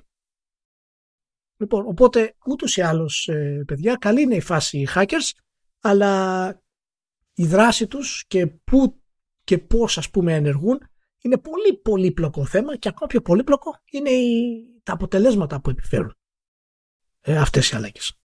Εν τω μεταξύ, οι Lapsus είχαν ξεκινήσει σαν group επειδή στην πραγματικότητα δεν υπάρχει, ξέρεις, είναι, είναι group, αλλά δεν είναι ντε και καλά ξεκάθαρο ότι υπάρχει κάποιο είδους συγκεκριμένη διοίκηση και κάποιος τραβάει κάπου μια γραμμή, υπάρχει μια πολιτική, μια γενική στάση, ας πούμε. Αλλά είχε ξεκινήσει πιο πολύ στο πλαίσιο του, ας το πούμε, ακτιβισμού. Ε, και ως συνήθως σε τέτοιες περιπτώσεις εκφυλίστηκε σχετικά γρήγορα. Κατάσταση. Τέλος πάντων, ε, πάμε σε κάτι πιο απλό. Ε, πάμε στην περίπτωση του Ιωσίντα ε, και στο, και στο EGX που είναι εκδήλωση του Eurogamer εμφανίστηκε εκεί πέρα. Φαντάζομαι κοντά θα ήταν ο άνθρωπος σχετικά γιατί τεχνικός η Sony Europe έχει, έχει, έχει, μεταφέρει, έχει μεταφέρει τη νομική της έδρα στην, στην Ολλανδία λόγω Brexit αλλά ε, μόνο τη νομική της έδρα. Λοιπόν η Sony Europe εξακολουθεί και είναι ε, Λονδίνο. Ε, και έκανε είχε μια συζήτηση εκεί πέρα και έκανε κάποιες δηλώσεις. Ξεχώρισαν μια-δυο. Ε, η μία είχε να κάνει με το ε, με το VR2 και έλεγε ότι ε, οι, οι, οι Indies είναι εκείνοι που θα πάρουν τα ρίσκα πάνω απ' όλα. Και η άλλη είχε να κάνει ε, στην ουσία με το τέλος πάντων τη λογική των συνδρομητικών υπηρεσιών και την πίστη της εταιρείας που τέλος πάντων δεν είναι τίποτα κρυφό αυτό, αυτό λέει η εταιρεία σε κάθε περίπτωση. ε, με κάθε ευκαιρία λέει ότι πιστεύουμε στην, στο premium release του παιχνιδιού δηλαδή να βγει κανονικά ξέρω εγώ, full price να κάνει τον κύκλο του τον, τον εμπορικό κτλ. Και κάποια στιγμή αυτή είναι η μετέπειτα χρησιμότητα της συνδρομητικής υπηρεσίας την πετάς, το πετάς το παιχνίδι στη συνδρομητική υπηρεσία και του δίνεις έναν αέρα παραπάνω για να φτάσει σε περισσότερο κόσμο από πριν, να βρεθεί σε μάτια που μπορεί να τους είχε ξεφύγει ξέρω εγώ, το παιχνίδι κτλ. Και, και με αυτή τη λογική το συζητάμε και με τις εταιρείες και είναι κατά μία έννοια λέει ε, αυτή η δυνατότητα αυτός, να, τη συμπερίληψη σε ένα τέτοιο κατάλογο μιας τέτοιας υπηρεσίας είναι ένα κομμάτι του product, product cycle management ας πούμε. Το έθεσε πολύ, πολύ τεχνικά που βέβαια και η EGX είναι τέτοιο μέρος όπου θα μιλήσεις και έτσι. Δεν είναι ακριβώς το πηγαίνουμε και λέμε το κλασικό μας το consumer story σε κάθε περίπτωση. Αλλά σκέφτηκα ότι και τα δύο θα αργαλίσουν το, τον Ηλία. Πάω να πατήσω κάτι κουμπιά. Τα πάτησα Ηλία. Για να δω. Τι θα γίνει. Ποιο θες, ποιο θες να ποιο κουμπί θες να Κοίτα, εγώ πιστεύω ότι πιο πολύ σε εκνεύρισε αυτό για, για τους indies. Πιστεύω. Λοιπόν, ε, ναι, εντάξει, κοίτα να δεις τώρα. Ε, να, να, πιάσουμε αρχικά την, την πρώτη δήλωση, έτσι είναι λίγο, λίγο πιο μεγάλη, που είναι για το, για το Game Pass και τους first party τίτλους και τα λοιπά. Ε, μου κάνει εντύπωση το, ε, το εξής, ότι η Sony πιστεύει στο premium release ε, των τίτλων στην κονσόλα. Ε, είναι, μία, ε, είναι μία ακόμα ένδειξη, πλέον είναι δηλαδή κάτι το οποίο ε, δεν έχει πισωγύρισμα από ό,τι φαίνεται αυτή τη στιγμή, ότι για να βγει να δηλώσει κάτι τέτοιο αυτή τη στιγμή υπάρχει σίγουρα κάποια εσωτερική κόντρα μέσα στη Sony για την όλη διαδικασία. Και αυτό θα μας πάει και στο άλλο που έγινε με τη Sony. Με τη, ναι, με τη Sony. Ε, βγήκε στην ουσία να βεβαιώσει ότι παιδιά εμείς αυτό θα κάνουμε αυτό κάνουμε και αυτή είναι η στρατηγική μας. Και δεν πρόκειται να, να αλλάξει αυτή η στρατηγική σε αυτό το κομμάτι. Ε, θυμάσαι είχαμε ξαναπεί ότι εγώ πιστεύω θα την αλλάξει η στρατηγική της αυτή έτσι όπως πάνε τα πράγματα γιατί δεν θα μπορέσει να επιβιώσει σε βάθος χρόνου ε, με, όλο τις, με όλα τα χαρτιά στα, στα AAA αυτό το επίπεδο. Και μπορεί να λέμε ότι έχει κάνει πολλές κινήσεις ε, σε e-sport και τα λοιπά, αλλά αυτά θέλουν χρόνο για να μπουν επιχειρηματικά σε μια εταιρεία. δεν είναι καλημέρα σας πήραμε αυτά που γουστάρουμε και το βγάζουμε, ούτε καλημέρα σας πήραμε την Bungie θα βγάλει το νέο Fortnite παραδείγματος χάρη και θα είμαστε... Ε, Ηλία, αυτές είναι οι ίδιες δικαιολογίες τώρα που λέμε και για τη Microsoft και τις αγορές στο στούντιο. Έλα τώρα, σταμάτα. Ναι. Θέλουν χρόνο αυτά τα πράγματα. Ενώ θα έπρεπε να κατευθύνουν κατευθείαν. Θα, θα έπρεπε να είναι μπαμ μπαμ μπαμ μπαμ να γίνονται όλα αυτά. Ε, οπότε ε, δείχνει και ο Γιωσίτα βέβαια δεν έχει τη δύναμη που, που είχε. Δεν το συζητάμε αυτό. Ε, αλλά πραγματικά ε, είναι μια ακόμα ένδειξη ότι η Sony βρίσκεται σε μια κατάσταση περίεργου φλαξ και δεν ξέρει ακριβώς τι να πρωτοκάνει και τι να, να πρωτογίνει. Στον ορίζοντα έχει τον God of War φυσικά που θα σαρώσει και φυσικά αισθητικά και παραγωγικά φαίνεται ότι είναι εξαιρετικό. Να πω εδώ ένα μικρό σχόλιο γιατί ακούω διάφορα και διαβάζω διάφορα στα, στα social ότι είναι το πιο next gen ε, ο πιο next gen Sony ε, που θα βγει. Ε, δεν μαθαίνουν με τίποτα. Δεν μαθαίνουν με τίποτα. Λοιπόν, να πω ε, ότι δεν είναι next gen το God of War. Δεν υπάρχει είναι next gen λίγο ή δεν είναι. Next gen είναι το Rift Apart. Αυτό σημαίνει ότι είναι next gen και απαραίτητα έκανε κάτι το οποίο δεν θα μπορούσε ποτέ να γίνει σε προηγούμενη γενιά. Σε κάποιο βαθμό το έκανε. Αλλά και, και το Rift Apart χρησιμοποίησε πολύ λίγο τις δυνατότητες του PlayStation, οι οποίες θα έρθουν φυσικά σε βάθος χρόνου καθώς ε, γνωρίζουν την κονσόλα οι developers. Ούτως ή άλλως ε, η, η κυκλοφορία του Last of Us 2 ε, στο PlayStation 4 ή του Red Dead Redemption 2 είναι θαύματα αδιανόητα. Το, για να καταλάβετε πού φτάνει ας πούμε η, η ανάπτυξη μέσα στα χρόνια. Ε, το κάτω of Ragnarok δεν είναι next gen. Το cross gen επίσης δεν αναφέρεται, θέλει προσοχή εδώ, δεν αναφέρεται στο design, αναφέρεται ότι απλά βγαίνει και στις δύο κονσόλες. Αυτό σημαίνει cross gen. Δεν σημαίνει, το cross gen δεν σημαίνει έχω πάρει τεχνολογία από το PS5 δύναμη και έχω πάρει και τεχνολογία από το PS4 δύναμη και τα έχω, τα έχω πέρα δόθε και η έκδοση στο PS5 είναι PS5 και η έκδοση στο PS4 είναι PS4. Κάτσε τι λες, εγώ ήξερα ότι μπορούσες παλιότερα να βάλεις μηχανή Porsche σε σκαραβαίο. Ναι, ισχύει, ισχύει. Απλά με τη μία θα φτάσει στο φεγγάρι. Δεν θα επιστρέψει μετά. Αυτός δεν είναι ο στόχος του The Moon, ε, Ηλία. Ναι. Οπότε μην κάνουμε λάθος σε αυτό το πράγμα και μην πέφτουμε στο κόλπο των, ε, των εταιρεών ε, για, αυτό το, για αυτό το κολπάκι. Το, το Kingdom Core θα είναι και αυτό ε, cross-gen με την έννοια ότι βγαίνει και στις δύο πλατφόρμες αλλά η σχεδιαστική του βάση είναι PS4.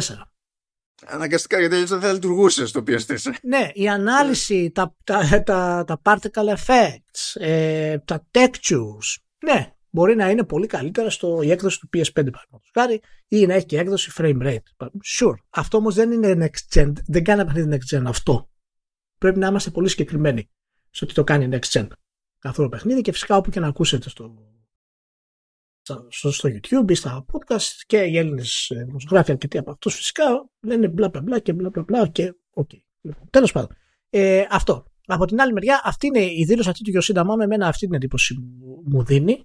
Ε, και δεν ξέρω ακριβώς τι άλλο μπορεί ε, να κάνει η Sony αυτή τη στιγμή εκτός από το να επιβεβαιώσει συνέχεια ε, ότι αυτό το κάνουμε και αυτό πρόκειται ε, να γίνει και δεν αλλάζουμε με τίποτα. Τώρα η δήλωση που έκανα για τους, για τους Indies τι ξέρω. Η δήλωση ότι οι Indies περιμένουν το επόμενο VR boom πώς φαίνεται μόνο. Γιατί αυτό Κοίτα, κοίτα ε, ε, εγώ γενικά θα δω πιο θετικά αυτή τη δήλωση. Αυτή την έβαλα πιο πολύ για, για, για να, να τσιτωθείς. Τη βλέπω ε, πιο θετικά αυτή τη δήλωση γνωρίζοντας ότι ο Ιωσίντα πλέον είναι επικεφαλής των PlayStation Indies. Δηλαδή, όταν ναι, θα ναι, ναι. κάνει οποιαδήποτε κουβέντα για Indies, ε, έχει και ένα λόγο παραπάνω στην ουσία να σπρώξει και το ρόλο που έχει να παίξει και ο ίδιος στη, στην εταιρεία. Γιατί έτσι, πώς, λέμε, πώς λέγαμε εμείς στην αρχή, έχουμε νέο podcast, έχουμε νέα εκπομπή. Ακριβώς. Ακριβώς. Οπότε εντάξει. Και φυσικά θα πει το νέο boom γιατί άμα δεν πουλήσεις στους developers ότι θα υπάρξει νέο ρεύμα με το, νέο, το δικό μου το hardware ελάτε σε μένα, σε ποιους θα, τους, που θα το πουλήσεις; Για, μα γι' αυτό το λέω ακριβώς. Γιατί είναι τελείως marketing talk. Περιμένεις όταν πατήσεις το link να δεις τη δήλωσή του ότι έχει πει κάτι σωστικό για τους indie developers και το PSVR. Και στην ουσία αυτό που λέει είναι, είναι απλά ένα marketing talk για να μπορέσεις να προωθήσεις την ουσία τη δουλειά και τη θέση του ε, και απλά να κάνει και γνωστούς, να γίνει γνωστό ρε παιδί μου ότι η Sony ε, υποστηρίζει του Cindy με κάποιο τρόπο. Γιατί γενικά ε, από τη στιγμή που ο Ιωσίντα πήγε υπεύθυνος του Cindy και τα λοιπά γιατί η Sony δεν τους, ε, δεν τους κανάκευε πρώτα του Cindy μετά συνάρχισε να τους κανάκευε γιατί είδε ότι πραγματικά έχουν δύναμη. Ε, ακόμα δεν έχει γυρίσει δηλαδή αυτή, ε, αυτή η μπάλα η Sony δεν είναι συνδεδεμένη με το όνομα Indie γενικά αυτή τη στιγμή. Δεν έχει το οικοσύστημα που θα τους βοηθήσει ε, όπως έχει ξέρω εγώ η Microsoft με το Game Pass και με το Xbox Live Arcade πάλι πότε. Ε, και η αγορά είναι μικρή του VR. Αυτό, αυτό το ξέρουμε ε, σίγουρα. Ε, δεν είμαι πεπισμένος και θέλω να πω και την άποψή σου γι' αυτό. Εάν ε, η πορεία της Sony για το VR, το οποίο εμένα τεχνικά μου άρεσε πολύ από ό,τι είδα, ε, και φαίνεται ότι τουλάχιστον είναι φτιαγμένο για να δώσει μια, μια πολύ ωραία εμπειρία, ε, εάν η πορεία για να μπορέσει να γίνει το VR, να μεγαλώσει η αγορά του, είναι στην ουσία ο Ιωσίντα, τα Indies, ή είναι στην ουσία ο, ο Trackman, τα AAA της Sony. Δεν, δεν πιστεύω ότι θα είναι τα AAA. Αυτό, ναι, όχι, α, αυτό θέλω να σου πω ότι ποιο είναι το κομμάτι, γιατί εάν βγάλεις ένα AAA της Sony, πρέπει να βγάλεις κατά πάσα πιθανότητα, δεν λέω ότι πρέπει να το κάνεις 100%, και ένα συνοδευτικό για VR τίτλο όπως έγινε το Horizon. Αυτό είναι μια βιώσιμη ε, πορεία ας πούμε, για τη Sony. Ε, με στούντιο που αγοράζει για να μοιράσει το φόρτο, ναι είναι. Προηγουμένως δεν ήταν. Δηλαδή το δοκίμασε με το πρώτο VR, κάηκε. Κάηκε. Δηλαδή βγάλε πάρα πολλά παιχνίδια σε σχετικά μικρό χρονικό διάστημα στην αρχή και μετά εξαφανίστηκε η Sony ω Sony με τις δικές του παραγωγές, έτσι δοκίμασε και το κλασικό είναι ας το πούμε, ας το δούμε σαν άλλη πλατφόρμα περίπου παρότι είναι προέκταση τέλος πάντων, δεν είναι επέκταση. Ε, και να προσπαθήσουμε να πατήσουμε πάνω της για να φτιάξουμε καινούργια IP δεν λειτουργήσε τίποτα. Ναι, γιατί εγώ βλέπω μια τρύπα εδώ στη, στη λογική της Sony με το VR και τους AAA της. Γιατί το μεγάλο πλάνο της Sony είναι τα AAA το VR το προωθεί όμως ως τι, ως indie machine. Αυτή τη στιγμή, μέσω του Yoshida. Θα έχουμε κάτι αντίστοιχο με άλλους AAA τίτλους, ειδικά για VR από τη Sony. Θα κάνει δηλαδή αυτή την επένδυση εκεί; Ε, πιστεύω θα έχουμε, αλλά θα είναι πιο αραιά. Θα, δηλαδή, δεν θα ήταν όπως πριν. Γι' αυτό και όσες φορές μιλάει για VR σε παρουσιάσεις, σε state of play κτλ. Ε, θα δείξει το Horizon που προφανώς είναι, πιο, είναι δική της παραγωγή πιο τροφαντή ας πούμε και πιο αναγνωρίσιμο το IP εντάξει. Και κάθε φορά έχει ε, βελτιωμένες εκδόσεις άλλων τίτλων ή ξέρω εγώ δουλειές άλλων ή extra mode στο Resident Evil Village και κάπως, κάπως έτσι πηγαίνει. Και άμα τα βάλουμε κάτω ακόμη και την πρώτη φορά ακόμη και στο πρώτο, στην πρώτη εμφάνιση του, του PSVR από αυτά τα πράγματα που έχουν αφήσει κατά μία έννοια εντάξει από ιστορία αλλά έχουν κάνει εντύπωση με lasting effect ήταν, ήταν το Resident Evil της Capcom. Δηλαδή ακόμα μέχρι, μέχρι τώρα ακόμα έτσι είναι η φάση. Ακριβώς, ακριβώς. Και αυτό είναι που εγώ έτσι έχω μια απορία γενικά γιατί βλέπουμε ότι η καθυστέρηση τελικά απέδωσε με την έννοια ότι η Sony θέλει να κάνει μια επένδυση σωστή αυτή τη φορά και ξέρει ακριβώς ακριβώς, τέλος πάντων κατά προσέγγιση λόγω εμπειρίας πλέον, πώς θέλει να κυκλοφορήσει, πώς να τους προωθήσει κτλ. Αλλά δεν έχω δει ακόμα μια ξεκάθαρη στρατηγική για το VR. Που να ξέρει ο άλλος ότι αυτό το VR έχει αυτό το σκοπό και αυτό το, και αυτό το δρόμο. Δηλαδή, με πιάνια το λέω ότι πιστεύω ότι το VR δεν θα πουλήσει ως τεχνολογία γενικά ως VR. Δηλαδή το να λες ότι έχω και VR δεν είναι αρκετό για κάποιον να να το αγοράσει. Πρέπει να είναι δηλαδή ή κάποιος πλούσιος ε, ή που έχει την άνεση ας πούμε να έχει και δεύτερο και τρίτο σύστημα κτλ. Να είναι κάποιος ενθουσιάστας. Αλλά πρέπει να δώσει μια, μια προσέγγιση. Η Sony έχει χτίσει αυτό το πράγμα με το PlayStation ε, και θα ήθελα να δω να το χτίσει με το VR. Αυτό δεν το λέω να την κατηγορήσω. Έτσι, γιατί είναι μοναδική που το έχει προωθήσει σε τέτοιο βαθμό. Το λέω για να αντιβοηθήσω να μπορέσει να, να, να δούμε αν όντως έχει κάτι ε, που μπορεί να, να κάνει το VR επιτέλους ε, μια βιώσιμη ε, πλατφόρμα σε βάθος χρόνου όταν, μιας και μιλάμε πλέον για, για γενναίες VR. Πάντως αυτή τη συζήτηση αναφέρει πάλι το Mizoguchi, το οποίο δεν είναι τυχαίο, διότι ο Mizoguchi είναι υπεύθυνος για άλλη μια επιτυχία σε, σε VR που ήταν το, το, το Tetris. Το Tetris, ναι. Και το Tetris Effect. Και όντως νομίζω ότι γενικά σαν concept ίσως η προσέγγιση των indies γενικότερα στο VR ε, είναι καλύτερη στρατηγική από το βγάζω ένα συνοδευτικό τίτλο στο AAA μου. Ε, Σίγουρα είναι πιο ρεαλιστική. Δεν ξέρω. Ναι, νομίζω είναι πιο, είναι πιο ρεαλιστική σε βάθος χρόνου. Δεν, δεν έχω άλλα στοιχεία πούμε, για να κάνω περαιτέρω ανάλυση. Απλά είναι το, το gut που λέμε, πούμε, το ένστικτό μου για αυτή την κατάσταση. Και ίσως αυτό δείχνει και η, η παρουσία του Γιωσίντα με το, με το VR ως, ε, ε, δήλωση. Πάντως είχαν πει ότι για το λανσάρισμα είναι περισσότερο από 20 παιχνίδια έτοιμα, έτσι, για το VR το 2. Ναι, εντάξει. Απλά το πιο πιθανό είναι τα περισσότερα ε, πόρους και τέτοια. Χωρίς αυτό να είναι ντε και καλά ζήτημα. Έτσι, όχι, γιατί όχι. η αγορά του. Δηλαδή, εδώ έκανε ολόκληρη ιστορία η Meta, ας πούμε, για το ότι είχε τη VR εκδοχή του Resident Evil 4 του πρωτότυπου. Δηλαδή, δεν είναι το point, απλά διευκρινίζουμε. Πάντως, εξακολουθεί και μου αρέσει με ο Yoshida. Ε, ναι. Διότι ακόμη ε, και ναι, τώρα ναι. που δεν είναι top dog, ας το πούμε, στην ιεραρχία, ε, μου φαίνεται ότι είναι πιο πιο προσεκτικός και πιο ρεαλιστής στον τρόπο με τον οποίο μιλάει. Εμένα ναι, δηλαδή ναι. μου κάνει εντύπωση και στο κομμάτι για το PlayStation Plus που λέει, λέει ξεκάθαρα ότι το κομμάτι λέει με τις υπηρεσίες για την εταιρεία παραμένει ε, ακόμη κάπως πειραματικό. Που ο Jim Ryan δεν υπήρχε περίπτωση να βγει από τέτοιο πράγμα. Αλλά ο Γιωσίντα ναι. σου λέει και να τσαντιστεί ο Jim Ryan θα, θα βγάλω άκρη με Sony Japan, δεν πειράζει. ναι, είναι, ναι, ναι, ναι. Όχι, είναι εξαιρετικός ε, ο, ο, Ιωσίντα ε, γενικά. Και είναι, είναι αρκετά down to earth. Ε, και αυτό φαίνεται και γενικά. Δηλαδή, αν ψάξετε λίγο και την καριέρα του και γενικά τις δηλώσεις του, αλλά και συνεντεύξεις που έχει κάνει κτλ. Και, και αναφορές στο, στο Ιωσίντα, συχνά θα δείτε ο Ιωσίντα αναφερόμενος ως ε, το σταθερό χέρι του Ιωσίντα και ε, έχει ένα πάθος συγκεκριμένο ε, έχει δηλαδή ε, έχει ένα όραμα και είναι και ήπιον τόνο ο, ο Ιωσέτα. Ράιαν δεν είναι σε καμία περίπτωση. Εντάξει. Ε, θα μείνουμε σε PlayStation διότι προέκυψε εκεί μια αναφορά ε, που μιλάει για μια νέα εκδοχή του PlayStation 5 που αν ισχύει και αν πάνε όλα βάσει προγράμματος υποτίθεται ότι προορίζεται για του χρόνου τέτοια εποχή.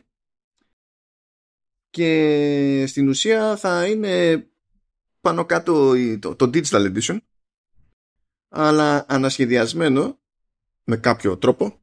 Minimum θα έχει μία παραπάνω θύρα. Ε, στο πίσω μέρος λέει. Και ότι αυτό θα είναι το default PlayStation και ότι θα πωλείται από εκεί και πέρα ξεχωριστά το drive. Και το drive θα μπορεί να συνδεθεί πάνω με USB-C εξ ου και μία USB-C παραπάνω που ακούγεται σε αυτή την περίπτωση στο πίσω μέρος για να είμαστε εκεί. Δεν θέλει και τρελό bandwidth το, το drive γιατί τα drives που έχουν οι κονσόλες είναι σάπια. Έτσι και λες, αλλά OK, okay, δεν είναι πρόβλημα αυτό. Γίνεται και λίγο κάποιος λόγος ότι και καλά θα είναι σχεδιασμένο έτσι ώστε να μην φαίνεται μούφα και αισθητικά. Επειδή θα έχεις ένα πράγμα το οποίο θα είναι ξέχωρο γενικά προετοιμαστείτε, θα φαίνεται μούφα για τον ίδιο τρόπο που φαίνεται μούφα αυτή τη στιγμή για το, τη διέκδοση με το, με το drive που είναι σαν κάτι να πήγε πολύ στραβά. Ε, δεν το λέω για να κακίσω κανέναν, το design είναι design. Ε, και στην τελική εγώ έκανα το, το γούστο μου πράξη, πήγα και πήρα digital edition διότι απλά δεν δέχομαι να βλέπω αυτό το καρούμπαλο στην πάντα. Δηλαδή δεν, απλά δεν. Anyway, ε, και έχει, έχει μέσα στο μυαλό μου ένα ενδιαφέρον ειδικό αυτή η κίνηση ως προς το πώς, προσπαθεί γενικά η Sony να κουμαντάρει και το ζήτημα των ελλείψεων και το ζήτημα ε, του ας το πούμε του, του αναξιόπιστου κοστολογίου. Του ασταθούς κοστολογίου. στα, στα πάντα. Ναι, ναι. πέραν το ότι ανεβάζουμε ένα πεντάρικο. πέραν αυτού. Τι προσπαθεί να κάνει από εδώ και πέρα. Διότι γιατί μου κάνει τώρα εντύπωση αυτό. Βέβαια, αλλιώς είναι τα πράγματα τώρα, αλλιώς θα είναι του χρόνου, έτσι. Ε, οι προγραμματισμοί αυτοί γίνονται και λίγο στο περίπου, γιατί η εταιρεία δεν ελέγχει τα πάντα, αλλά δίνει και ένα χρόνο, δίνει και χρόνο στη, στην πάρτη ώστε μέχρι τότε να έχουν αλλάξει κάποια πράγματα στο, σε κόστος. Υποτίθεται ότι μεταξύ των εκδόσεων με drive και χωρίς drive, εκείνη που δεν έχει drive, ε, ή δεν της φέρνει ακόμα κέρδος ή αν της φέρνει είναι αμεληταίο. Είχε πει η Sony ότι το μοντέλο με το Drive πέρασε στην κερδοφορία πολύ πιο γρήγορα. Έχει περάσει μπορεί και ένα χρόνο ας πούμε στην κερδοφορία αυτό με το Drive. Αυτό διότι ε, μπορεί να χρειάζεται τον καταναλωτή ένα κατοστάρικο παραπάνω, αλλά παιδιά το drive αυτό όχι ένα κατοστάρικο δεν κάνει. Δηλαδή δεν το συζητάμε καν. Δηλαδή γι' αυτό μου κάνει εντύπωση από την άποψη ότι το drive είναι ξεφτιλές ανέξοδο αλλά όσοι έχουν τα πράγματα δίνει το πάτημα στη Sony να σε χρεώσει ένα κατοστάρικο παραπάνω και δεν έχει πρόβλημα ο κόσμος με αυτό.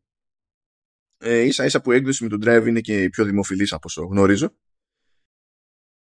Και πηγαίνει, αν όλα αυτά παίζουν, ε, είναι ρεαλιστικά, ε, πηγαίνει σε μια φάση ας πούμε που δεν δίνει με το καλημέρα αυτό το περιθώριο στην πάρτη της.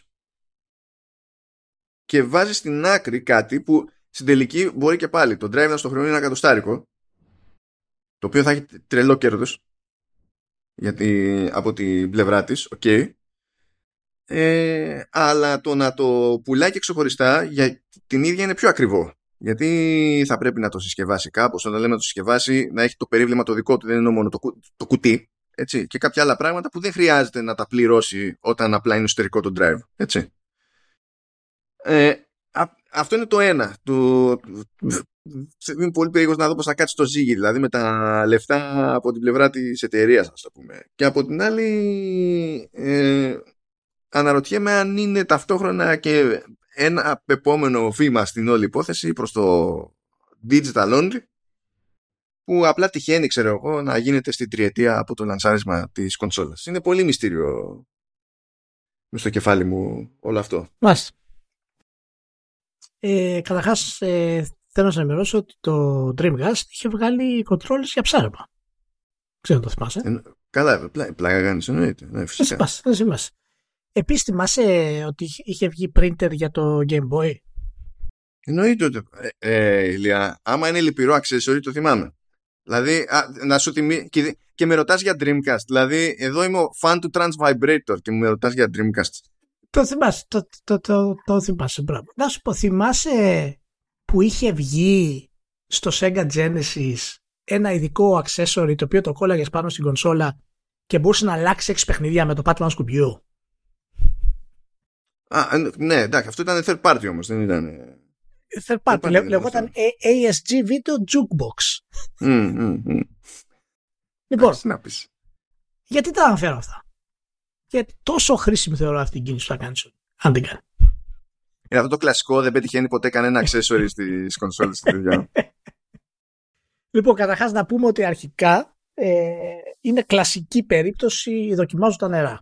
Να δω τις αντιδράσεις. Αυτό το πράγμα, αυτή η φήμη.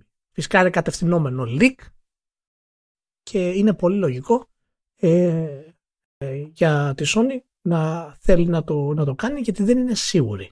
Εκεί μας οδηγεί ε, αυτό που είπα και πριν ότι βγαίνει ο Ιωσίντα να μιλήσει, να επιβεβαιώσει αυτό το πράγμα για τα AAA και τώρα βλέπουμε ότι και αυτή η φήμη κατευθυνόμενη, κατά τη γνώμη μου κατευθυνόμενη, δηλαδή έγινε leak από μέσα θέλω να πω, ε, το οποίο το κάνουν εταιρεία συχνά, δεν, δεν έκανε κάτι κακό η Sony ε, δείχνει απάλι το πρόβλημα αυτό που υπάρχει μέσα στη Sony.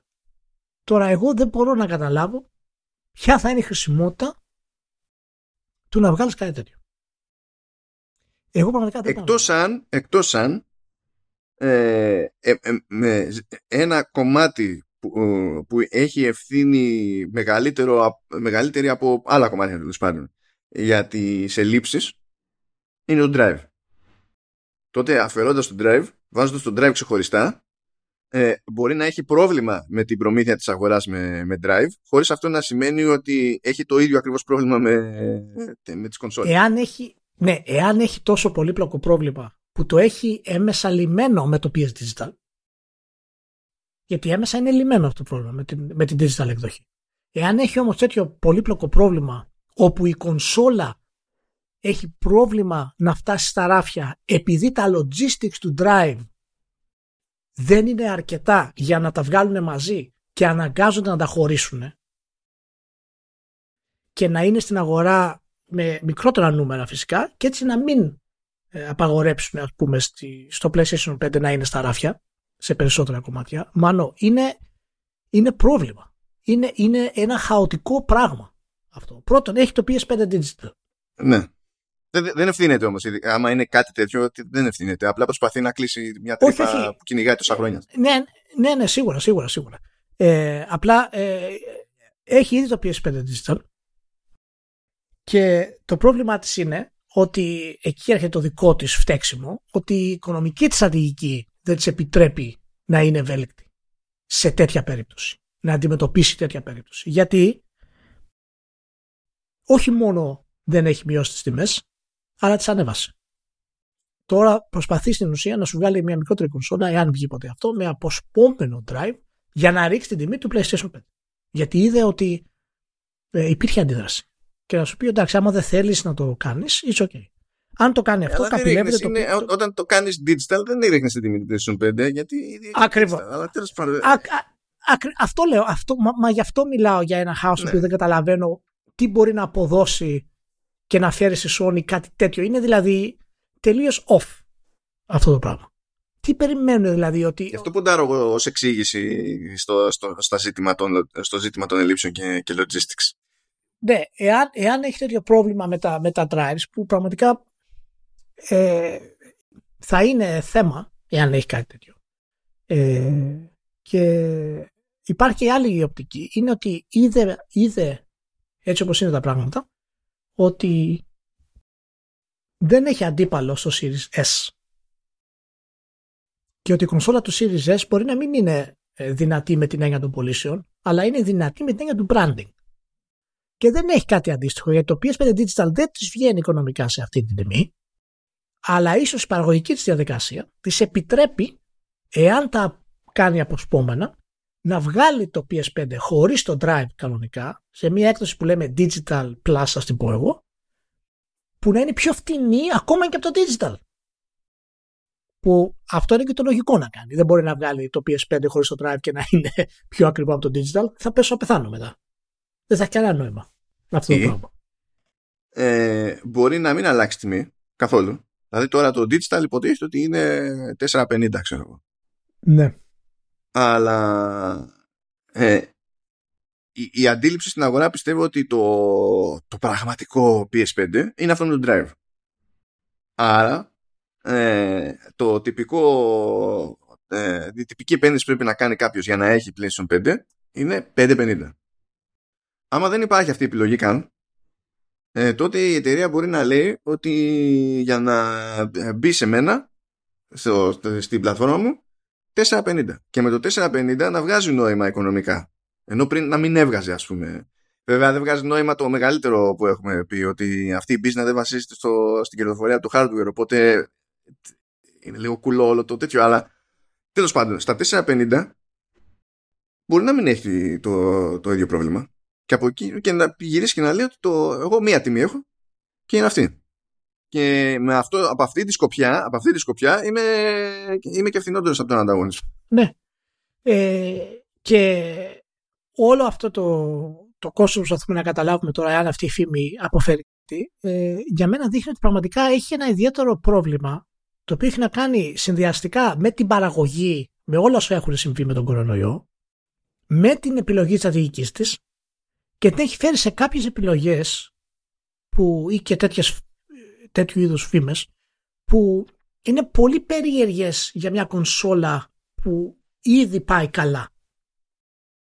Εάν μου πεις ότι στα δύο πρώτα χρόνια η Sony ξαφνικά έβλεπε ότι τα νούμερα της δεν πάνε καθόλου όπως τα ήθελε και αρχίζει να πανικοβάλλεται, προφανώς το είδαμε αυτό το πιο χαρακτηριστικό παράδειγμα φυσικά είναι η εποχή του, του Jaguar.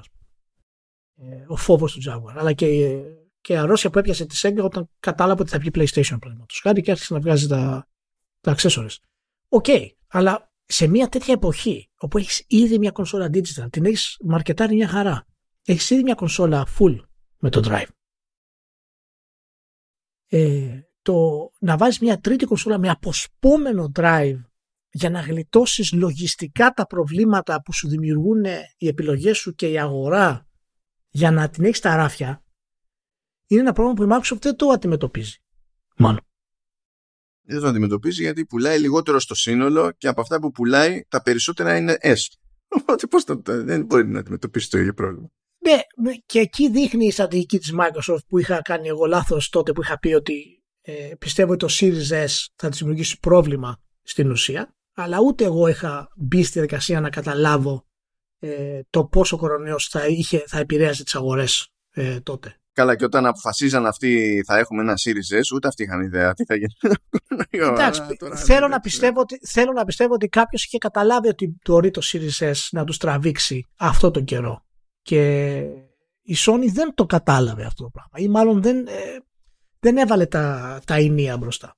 Αλλά το θέμα είναι ότι όταν μια κονσόλα έχει φτάσει 22-23 εκατομμύρια πωλήσεων και το Xbox είναι 15-16, δεν είναι τόσο τραγική η διαφορά. Η διαφορά είναι ότι η Sony είναι, έχει ανάγκη να την κονσόλα στα ράφια πάρα πολύ, ενώ η Microsoft όχι τόσο. Για το Series S της έχει βγει πολύ καλύτερα πιθανά από όσο περίμενε. Τουλάχιστον για την έκταση του, του branding. Ε, που στην ουσία είναι το Game Pass. Έτσι, γι' αυτό μιλάμε. Δεν μιλάμε για το branding του Xbox πλέον. Μιλάμε για το, για το Game Pass. Και επειδή η Sony δεν έχει κάτι αντίστοιχο, συνεχίζει και βγάζει διάφορα περίεργα πράγματα όπως αυτή η φήμη. Εγώ πραγματικά πιστεύω ότι δεν πρόκειται να γίνει αυτό το πράγμα. Ε, δεν πρόκειται. Πραγματικά μου φαίνεται τελείως κουλό να γίνει αυτό το πράγμα. Αλλά τέλος πάντων. Μπορεί να κάνω λάθος όπως έκανα με την περίπτωση του Series Μπορεί. Και να το δούμε. Απλά δεν ξέρω τι θα γίνει το, το, το digital μετά στην όλη διαδικασία. Μα δεν είναι. Το, θα, εγώ, εγώ πιστεύω ότι θα εξαφανιστούν και οι δύο εκδόσεις και θα μείνει αυτή και θα είναι η μία στην πραγματικότητα. Και απλά θα είναι στημένη ώστε να μπορείς να βάλεις τον drive. Α, αυτό ίσως να θέλει να κάνει. Εν τέλει. Ίσως να της βγαίνει καλύτερα στο θέμα της παραγωγής. Για να μπορέσει να είναι πιο γρήγορα στα ράφια. Αλλά δεν πιστεύω ότι θα έχει τόσο, με, τόσο μεγάλη ωφέλεια από κάτι τέτοιο ώστε να, να αλλάξει τελείως την πορεία της παραγωγής της αν, αν αυτό είναι το μεγαλύτερο τη πρόβλημα και δεν έχει ξέρω εγώ 30 εκατομμύρια πωλήσει PlayStation 5, OK. Okay. Αλλά δεν πιστεύω ότι είναι τόσο μεγάλο.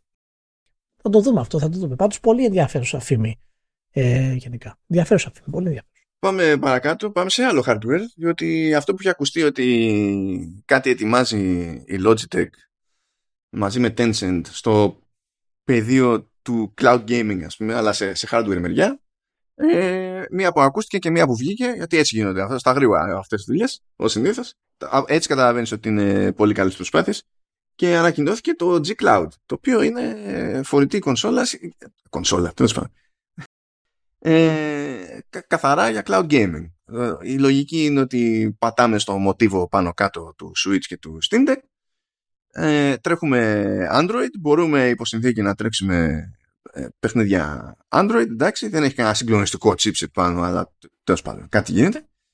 Αλλά είμαστε εδώ πέρα για να στριμάρετε πράγματα με Game Pass Ultimate, να στριμάρετε πράγματα με GeForce Now, ε, μάλλον με Stadia και Luna, αν και στο προμοτάρισμα που κάνουν δεν εμφανίζονται αυτά. Φαντάζομαι ότι ε, αυτό είναι παρενέργεια του κονέ που έχει γίνει με τη Microsoft για να εμφανίζεται παντού το Game Pass σε αυτή την περίπτωση. Και τα συνάφη, δηλαδή έχουμε κατά μία είναι ένα Android tablet που κάνει με τις εφαρμογές που θα μπορούσε να κάνει οποιοδήποτε άλλο Android tablet ε, τα, του cloud gaming. Κάνει αυτό το πράγμα με τη διαφορά ότι είναι σχεδιασμένο για να κάθεται στα χέρια με μια εργονομία χ τέλος πάντων που να διευκολύνει για, για παιχνίδι. Έχει μια τροφαντή οθόνη εκεί πέρα 7 inch που είναι 1080p και that's it και κάνει 330 δολάρια υποτίθεται σε πρώτη φάση, σε πρώτη φάση. Κανονικά αλλά στην αρχή άμα κάποιος παραγγείλει ξέρω εγώ θα είναι λέει στα 300 δολάρια. Ε, σε, σε πρακτικό επίπεδο έχουμε μια κονσόλα που μόλις βρεθεί εκτός δικτύου το μόνο που μπορεί να παίξει είναι παιχνίδια Android. Δεν έχει καν ε, αρκετά πρόσφατη έκδοση του Android είναι το Android 11 παρότι θα βγει η κονσόλα δεν έχει βγει ακόμη. Ε, άρα εκ, εκτός δικτύου είναι άχρηστη. Δηλαδή το, αυτό που έχουμε στο μυαλό μας ως φορητή κονσόλα είναι ότι την παίρνω μαζί μου και μπορώ να παίξω games. Αυτό δεν είναι αυτονόητο στην περίπτωση του, του G-Cloud που δεν έχει μια γενή έτσι πασιότητα. Το, το κομμάτι αυτό ε, και φυσικά βγαίνει σε μια τιμή που δεν έκανε καλή εντύπωση. Ε, δεν θα έβγαινε σε καλύτερη τιμή από αυτό διότι πάρα πολύ απλά η Logitech πρέπει να βγάλει από το hardware. Η Nintendo βγάζει από το hardware αλλά δεν περιμένει να ζήσει από το hardware. είναι, είναι πολυτέλεια. Ναι ε, η, η, η Valve ε, σε, είναι, είναι στο παιχνίδι αυτό ε, για, για Είναι στο παιχνίδι αυτό όχι για να βγάλει λεφτά από το hardware, αλλά για να μην ξεκουνήσει ποτέ κανένας από Steam. Που από εκεί βγαίνει το φράγκο. Είναι, α, δηλαδή δεν μπορούσε η Logitech να βγει και να το πουλήσει αυτό μπυρπαρά, παρότι στην ουσία είναι συγκριτικά λυψό σε σχέση τις εναλλακτικές. Αλλά πιο πολύ με, με τσάντισε, παιδί μου, το, το reporting που είδα σε διάφορες μπάντες που λέει με τη μία. Δηλαδή ανακοινώνεται αυτό και λέει είναι αντιπρόταση της Logitech, λέει, ε, στο Steam Deck και στο Switch. Πώς; Ναι. Just why? Κοίτα, κατά, κατά πάσα πιθανότητα, άμα, είναι, άμα χωράει στο χέρι σου, σαν φορητό, είναι ανταγωνιστής. Αυτό εγώ καταλαβαίνω. Ναι, και ένα, και ένα ρολό χαρτί υγείας χωράει στο χέρι μου. Δεν είναι ανταγωνιστής. Ναι. Εντάξει, κοίτα, είναι και αυτό μια σειρά τώρα θα τη δούμε περισσότερο να γίνεται της μόδας. Ε, τίποτα από αυτά δεν θα επιβιώσει. Ούτε έχει και ουσία να υπάρχει αυτή τη στιγμή. Το ίδιο είναι και το Steam Deck. Το οποίο είναι κάτι το οποίο πραγματικά μόνο οι απόλυτοι hardcore PC fan θα το παίξουν ή οι απόλυτοι enthusiasts που έχουν χρήματα να ξοδέψουν. Εν τω μεταξύ, ε... ε, ετοιμάζω υποτίθεται ένα κείμενο για τη ματαιότητα του Steam Deck. Αλλά καθώς διαμορφωνόταν στο μυαλό μου πριν από κανένα μήνα, ενάμιση, κάτι πέταξε εκεί πέρα στο Facebook, αλλά χωρίς να μπω στη διαδικασία να επιχειρηματολογήσω. Λέω αυτό είναι αυτή τη στιγμή ένα ναι. feeling. Λέω, μην μου πείτε μάκια ναι. μου, είναι ένα feeling. Και έγινε χαμούλησα από κάτω το πήραν πολύ προσωπικά. Διάφοροι. Ναι, το πήραν προσωπικά. Και, ε, αλλά βλέπω ότι ενώ δεν είχαμε συνοηθεί γι' αυτό, βλέπω ότι και εσύ δεν έχεις πολύ διαφορετική άποψη. Όχι, μα δεν είχα εξ αρχής. Είναι μια, είναι μια συσκευή για να κρατήσει του Steam users στη Steam. Ε, η Valve δεν έχει ανακοινώσει νούμερα για το πώς έχει πάει. Κατά πάσα πιθανότητα έχει πολύ μεγάλα περιθώρια κέρδους γιατί προέρχεται από τη κατασκευή της από τη Valve αλλά το τι σημαίνει αυτό γενικότερα για το φορητό και τι σχέδια είχε η Valve για την κυκλοφορία του, ε, δεν το ξέρουμε. Άρα ε, δεν είναι μια συσκευή η οποία θα γίνει ποτέ mainstream, δεν είναι μια συσκευή η οποία ποτέ θα την πάρει κάποιος για να παίζει παιχνίδια ε, στις διακοπές του ή και τα λοιπά, παρά μόνο εάν όντως έχει τη δυνατότητα να ξοδέψει χρήματα για κάτι τέτοιο. Είναι με άλλα λόγια ένα προϊόν πολυτελείας αυτό το πράγμα, ιδιαίτερα από τη στιγμή που υπάρχουν και φτηνά λάπτοπ που μπορούν να παίξουν ε, τα παιχνίδια μια χαρά. Οπότε ε, το ίδιο είναι και για το G Cloud, το οποίο ε, είναι ακόμα, είναι σε ακόμα μεγαλύτερη, σε πιο μειονεκτική θέση, μάλλον. Γιατί στηρίζεται φυσικά στο cloud. Έχει πει μεταξύ η Valve ότι κάποια στιγμή στο πρόγραμμα είναι και Steam Deck αυτού του τύπου. Στην ουσία να μην μπορεί να κάνει local compute καθόλου ναι. και να είναι μόνο, μόνο ναι. cloud. Και δηλαδή το διάβαζα αυτό και λέω Είχα που είχα τις υποψίες μου για, για, για το Steam τις υποψίες μου, τις αμφιβολίες μου για το Steam Deck γενικά. Πέταξε και αυτό η Valve σε ένα πιθανό σενάριο ας πούμε και λέω καλά, εντάξει, OK. Okay. Ναι. Όχι, ναι. ναι. κοίτα, όλα έχουν να κάνουν από το τι βλέπουμε μέχρι τώρα και την ανάλυση που κάνουμε για τα, για τα προϊόντα με βάση τη διαδικασία. Σίγουρα υπάρχουν άνθρωποι που θα τους φανεί ωραίο και που θα το χρησιμοποιήσουν. Το θέμα είναι αυτό δεν σημαίνει τίποτα για την παρουσία του ως προϊόν σε αγορά. Και τι σημαίνει εάν είναι επιτυχημένο ή δεν είναι επιτυχημένο. Το ότι μπορούν να το πάρουν ένα εκατομμύριο κόσμος δεν σημαίνει τίποτα. Οπότε το ίδιο ισχύει για το G Cloud και είπα πριν ότι θα δούμε και άλλα τέτοια διάφορα γιατί τώρα το G Cloud, το cloud γενικά θα είναι της πόδα στο cloud gaming. Αλλά ποιες χώρες μπορούν να παίξουν gaming στο cloud; Και ποια μέρη της γης μπορούν να παίξουν gaming στο cloud σε τέτοιο βαθμό ώστε να λες καλά είμαι εδώ, είμαι στο τρένο ας παίξω ένα, ας, ας τριμάρω ένα, ένα Halo Infinite. Ναι, καλά. Αν είναι, φτάσουμε είναι, σε- ναι.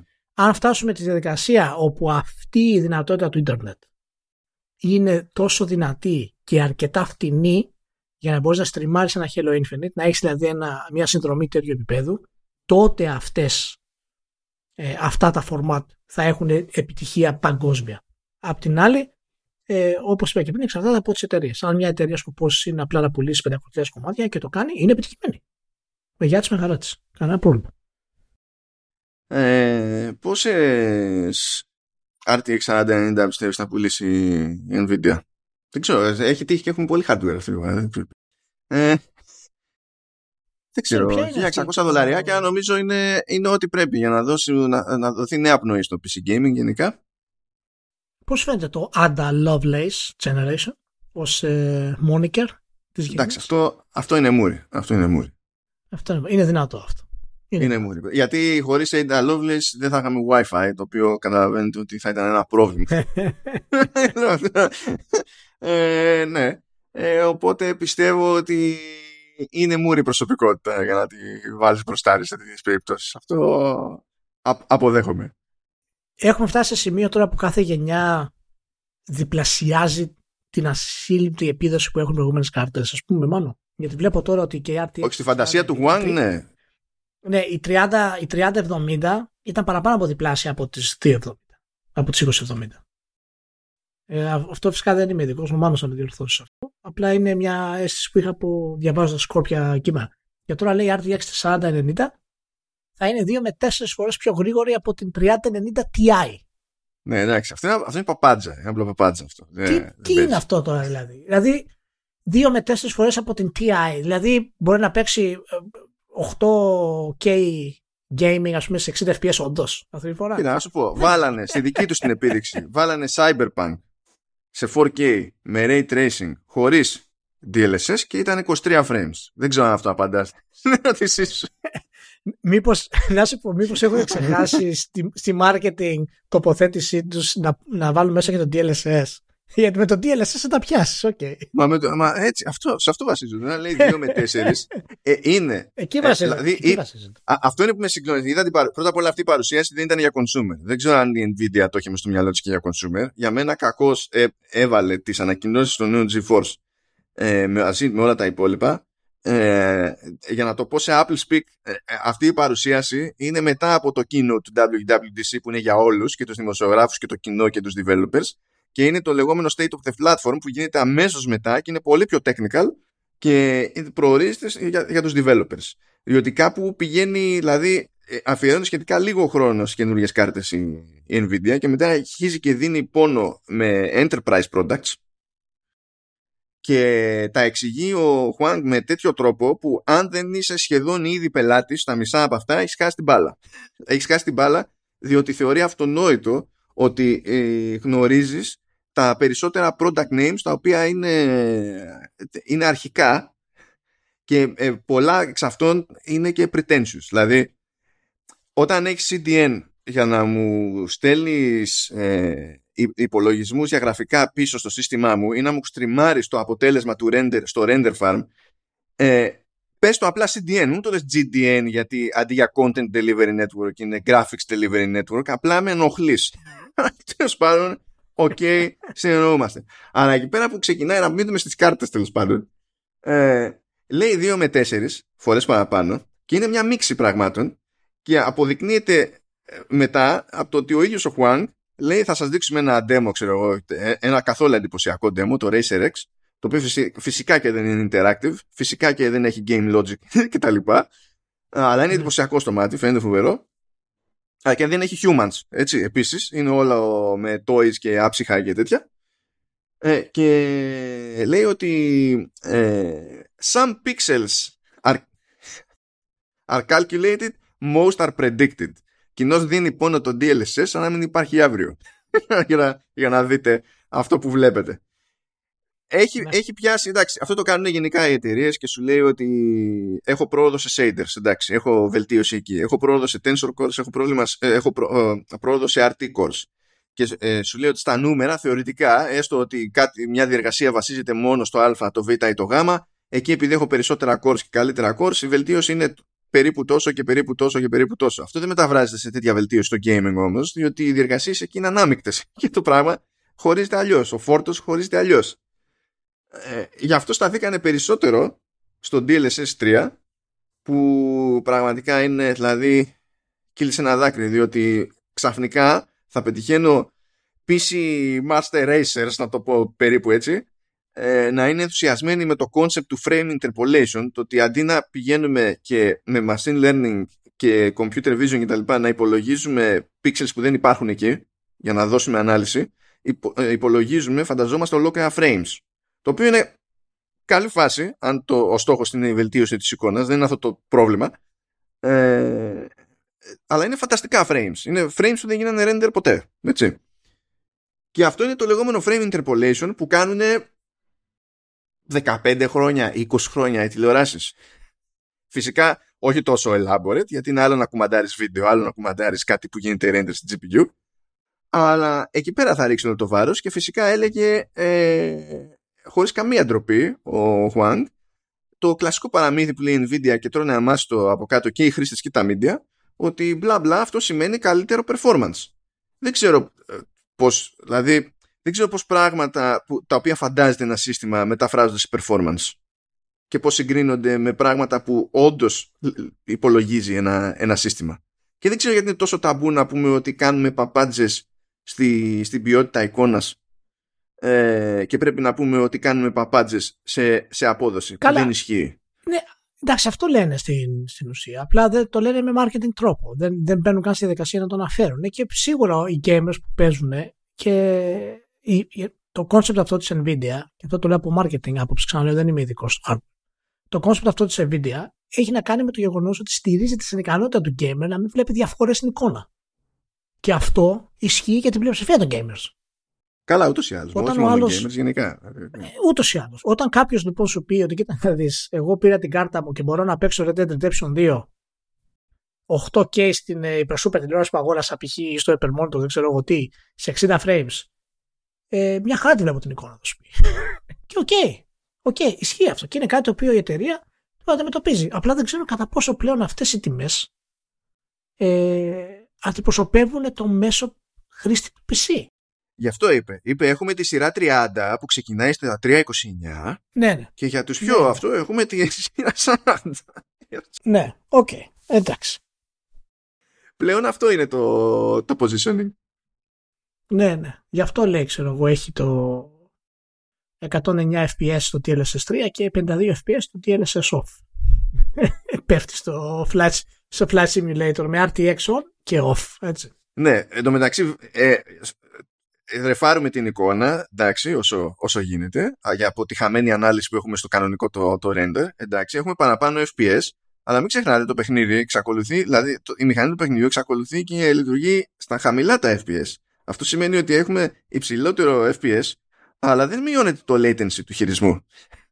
Ναι. δηλαδή, ε, γι' αυτό λέμε ότι το κανονικό το render έχει, έχει σημασία να βελτιώνεται. Δεν μπορούμε να πηγαίνουμε, τα τρεφάρουμε όλα με τη, με τη φαντασία, όσο cute και αν φαίνονται. Και όσες φορές και αν βγει το Digital Foundry και να λέει «Ω, με, με το DLSS ε, η εικόνα είναι καλύτερη και από native». Ε, Τέλος πάντων. Ναι, και ναι, σφίγγουμε. Λοιπόν, Τέλος πάντων.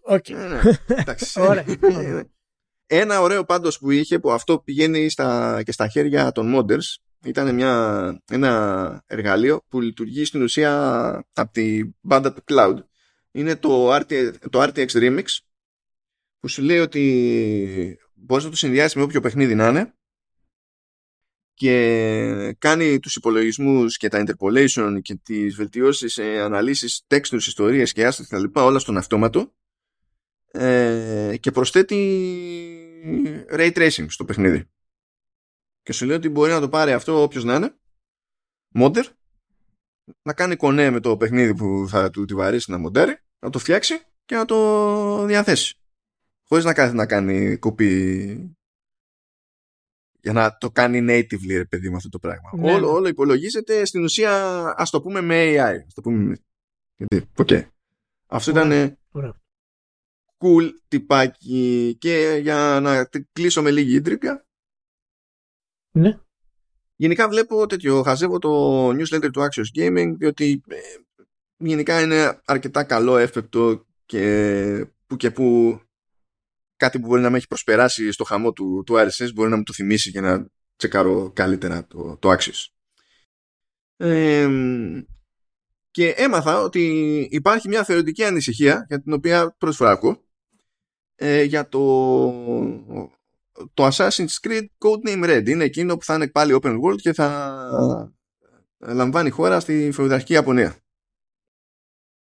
Ε, και στάθηκε το εδώ πέρα το τίλο ήταν που το έγραφε ναι το τίλο ήταν που το έγραφε το συγκεκριμένο ε, στάθηκε εδώ καλά ότι ήταν σημαντική πληροφορία ότι το η, η Ubisoft ε, ε, θα χρησιμοποιήσει και το στούντιο που έχει στην Ιαπωνία και θα έχει και συμβούλους που θα ξέρουν τέλος πάντων από την Ιαπωνική ιστορία κτλ. Το αναφέρει αυτό σαν γεγονός και λέει γιατί αυτό είναι σημαντικό. Λέει ότι μερικά εξέχοντα λέει δυτικά παιχνίδια που βασίζονται λέει σε ανατολικό-ασιατική κουλτούρα ε, έχουν δεχτεί κριτική λέει τα τελευταία χρόνια ε, ότι δεν κάνουν τίποτα παραπάνω, ε, τίποτα πέρα από στην ουσία ε, πολιτιστικό τουρισμό. Ε, αλλά λέει ε, επίσης ότι δεν είναι ξεκάθαρο σε αυτή τη φάση ε, οι όποιοι εσωτερικοί ή εξωτερικοί σύμβουλοι της Ubisoft τι, τι, θα μπορέσουν να κάνουν, τι επιρροή θα έχουν στο, στο παιχνίδι. Ε, και όλο αυτό κουμπώνει με το ότι τα, τα βασικά στούντιο που έχουν αναλάβει το, το παιχνίδι δεν έχουν καμία σχέση με η Ιαπωνία. Έτσι. Δηλαδή είναι Καναδάς και τέτοια έτσι. Δεν ξέρω γιατί αυτό σημαίνει αυτή τη στιγμή. Πιστεύω ότι συνδέεται με το Hardon που έχει σχε... Ε, λίγα τελευταία χρόνια η Αμερικανική κοινωνία με την απόδοση και την εκπροσώπηση το... το... της Ανατολικής Ασίας. Ε, δηλαδή η Ιαπωνία, Κορέας και εγώ και Βιετνάμ και τα συναφή ότι είναι. Εντάξει.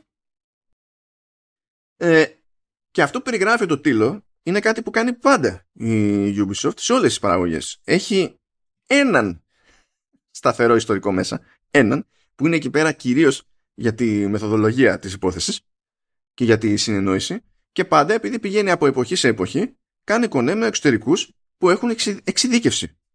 Ε, αλλιώς δεν βγαίνει. Αυτή είναι, δηλαδή είναι τόσο απλό. Δεν βγαίνει αλλιώς. Δεν ξέρω γιατί αυτό κάνει εντύπωση στον Τοτήλο. Ε, επίσης ο Τοτήλο κάνει τέτοιο, έχει δύο links εδώ για παραδείγματα κριτικής που έχουν γίνει σε παραγωγές που πιάνουν τέλος πάντων θεματικές εκείνης της περιοχής και έχει ένα hyperlink εδώ πέρα από το The Gamer το οποίο το The Gamer είναι απίθανα στρατευμένο site απίθανα στρατευμένο site είναι βουτυγμένο σε, σε cultural warfare και identity politics και τα λοιπά. Ε, δηλαδή, ε, δεν ξέρω πού να το πρωτοπιάσω. Και αξιντάκτρια ειδικά δίνει πόνο σαν να μην υπάρχει αύριο, αλλά όχι μόνο αξιντάκτρια. Οπότε δεν ξέρω πόσο καλό παράδειγμα είναι το The Gamer γενικότερα. Και το άλλο είναι ένα μέσο που δεν έχω ιδέα ποιο είναι. Λέγεται, δηλαδή, δεν ξέρω τι κάνει. Μπορεί να είναι super, μπορεί να έχουν κόσμο. Εγώ δεν το ξέρω τόσο καιρό. Ε, λέγεται Uppercut. Στην πρώτη περίπτωση λοιπόν, στο The Gamer, έχουμε μια δημοσίευση από τον Ιανουάριο του 2022. Αυτό είναι παράδειγμα που φαίνεται το τίλο. Από τον Ιανουάριο του 2022, πριν βγει το Σύφου και έχει να κάνει με το Σύφου. Και όλο το άρθρο που έχει γραφτεί από ε, Κορεάτη, sorry δεν ξέρω αν είναι Κορεάτης, δεν είμαι super σίγουρος για το όνομα που βλέπω αν είναι από τη μία την άλλη μπάντα, αλλά από ό,τι βλέπω είναι Κορέα. Ε, και ε, όλο το άρθρο ε, έχει γραφτεί για να εκφραστεί ανησυχία για το ότι το ΣΥΦΟΥ αναπτύσσεται από ένα γαλλικό στούντιο που είναι όλοι λευκοί. Δεν είναι κριτική στο παιχνίδι, αφού έχει βγει το παιχνίδι. είναι κριτική στο, στην προέλευση των developers, ούτε καν στη δουλειά των developers, πριν βγει το παιχνίδι. Και αυτό για κάποιο λόγο είναι παράδειγμα στον τον Τίλο. Είναι παράδειγμα για τον, τον Τίλο, ας πούμε. Αυτό, αυτό δημοσιεύτηκε στο Eurogamer. Όχι, όχι, The Gamer, The Gamer. Όχι Eurogamer. Δεν gamer. Αυτό είναι το, τους έχω πάρει χαμπάρι αυτούς ότι είναι στρατευμένοι πέρα για πέρα και με εκνευρίζουν συχνά πυκνά. Ε, οπότε δεν μου κάνει καμία εντύπωση. Αλλά μου κάνει εντύπωση που αυτό είναι παράδειγμα της προκοπής για το άξιο, ας πούμε, και τον, το τίλο. Και το δεύτερο παράδειγμα της προκοπής είναι στο Uppercut που είναι, για το, είναι από δύο χρόνια ε, πριν. Ε, βλέπω όνομα εδώ ότι είναι Χάρου Νίκολ και δεν ξέρω τι είναι ακριβώς αλλά μάλλον είναι και ιαπωνικής καταγωγής αν κρίνω από το Χάρου δηλαδή okay. ε, και πιάνει τον Ghost of Tsushima για να παραπονεθεί για το ότι ε, ε, ε, τι να πω, οι μογγολικές δυνάμεις στο, στο παιχνίδι αντιμετωπίζονται ως απλά κάτι κακοί τύποι. Ενώ δεν είναι έτσι άσπρο μαύρο τα πράγματα στη ζωή και, και τα λοιπά. Και αυτό είναι ένα παράδειγμα της προκοπής επίσης για το, το τίλο, για να το φτιάξει, να το δέσει αυτό με την ιστορία ότι υπάρχει μια θεωρητική ανησυχία συγκεκριμένα για το Red. Δηλαδή δεν υπήρχε ανησυχία για την Ελλάδα, δεν υπήρχε ανησυχία για την Αίγυπτο, δεν υπήρχε, γιατί η Αίγυπτος είναι και, ξέρεις, μεταξύ τώρα Ιαπωνίας και Αιγύπτου, όσο να πεις, η Ιαπωνία είναι πιο, πιο κλασικός στόχος στο gaming σε σχέση με την Αίγυπτο. Αλλά όχι, δεν υπήρχε ανησυχία για την Αίγυπτο, δεν υπήρχε ανησυχία για οτιδήποτε άλλο, από εδώ και από εκεί, αλλά ξαφνικά υπάρχει για, τη, για την Ιαπωνία και για μια περίπτωση εταιρείας που έχουμε δει ότι αν κάνει πράγματα στραβά, συνήθως τα κάνει σε επίπεδο gameplay και όχι σε επίπεδο ε, ιστορικής έρευνας.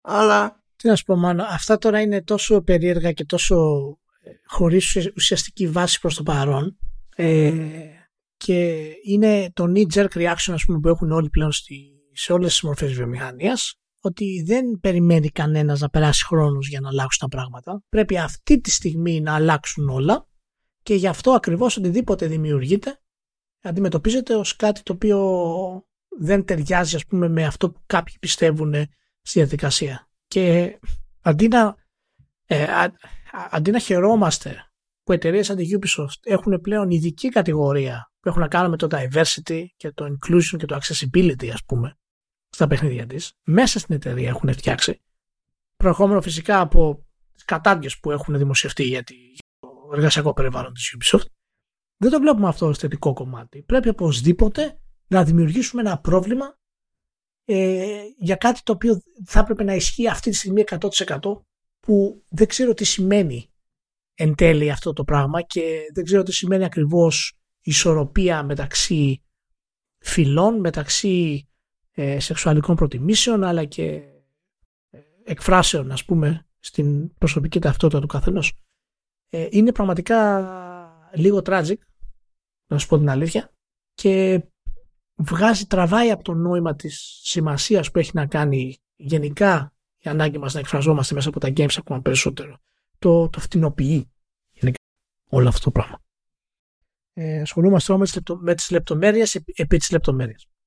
Και απογοητεύτηκα ακριβώς επειδή ήταν από το Axios. Δηλαδή το να γραφτεί τέτοια παρόλα στο The Gamer, ας πούμε, για το Sifu δεν μου κάνει καμία ναι. εντύπωση. Να το αντιμετωπίσει ως δείγμα για οτιδήποτε πραγματικό, υπαρκτό το, το, το Axios μου κάνει εντύπωση. Είναι ένα θέμα. Τέλος πάντων. Okay. Okay. Λοιπόν, ε, σας αφήνουμε με αυτό το έτσι λίγο σκεπτικό τόνο. να είστε όλοι καλά. Φιλιά πάρα πολλά στη Lips όσοι είναι μαζί μας. Στα παιδιά του RetroX και σύντομα θα κάνουμε και άλλα πραγματάκια να τα περιμένετε. Ε, αρκεί πρώτα ο Μάνος να επιβιώσει. Ε, μ' αρέσει. Αυτό είναι πάντα ερωτηματικό. Φιλιά πολλά να είστε όλοι καλά. Ciao.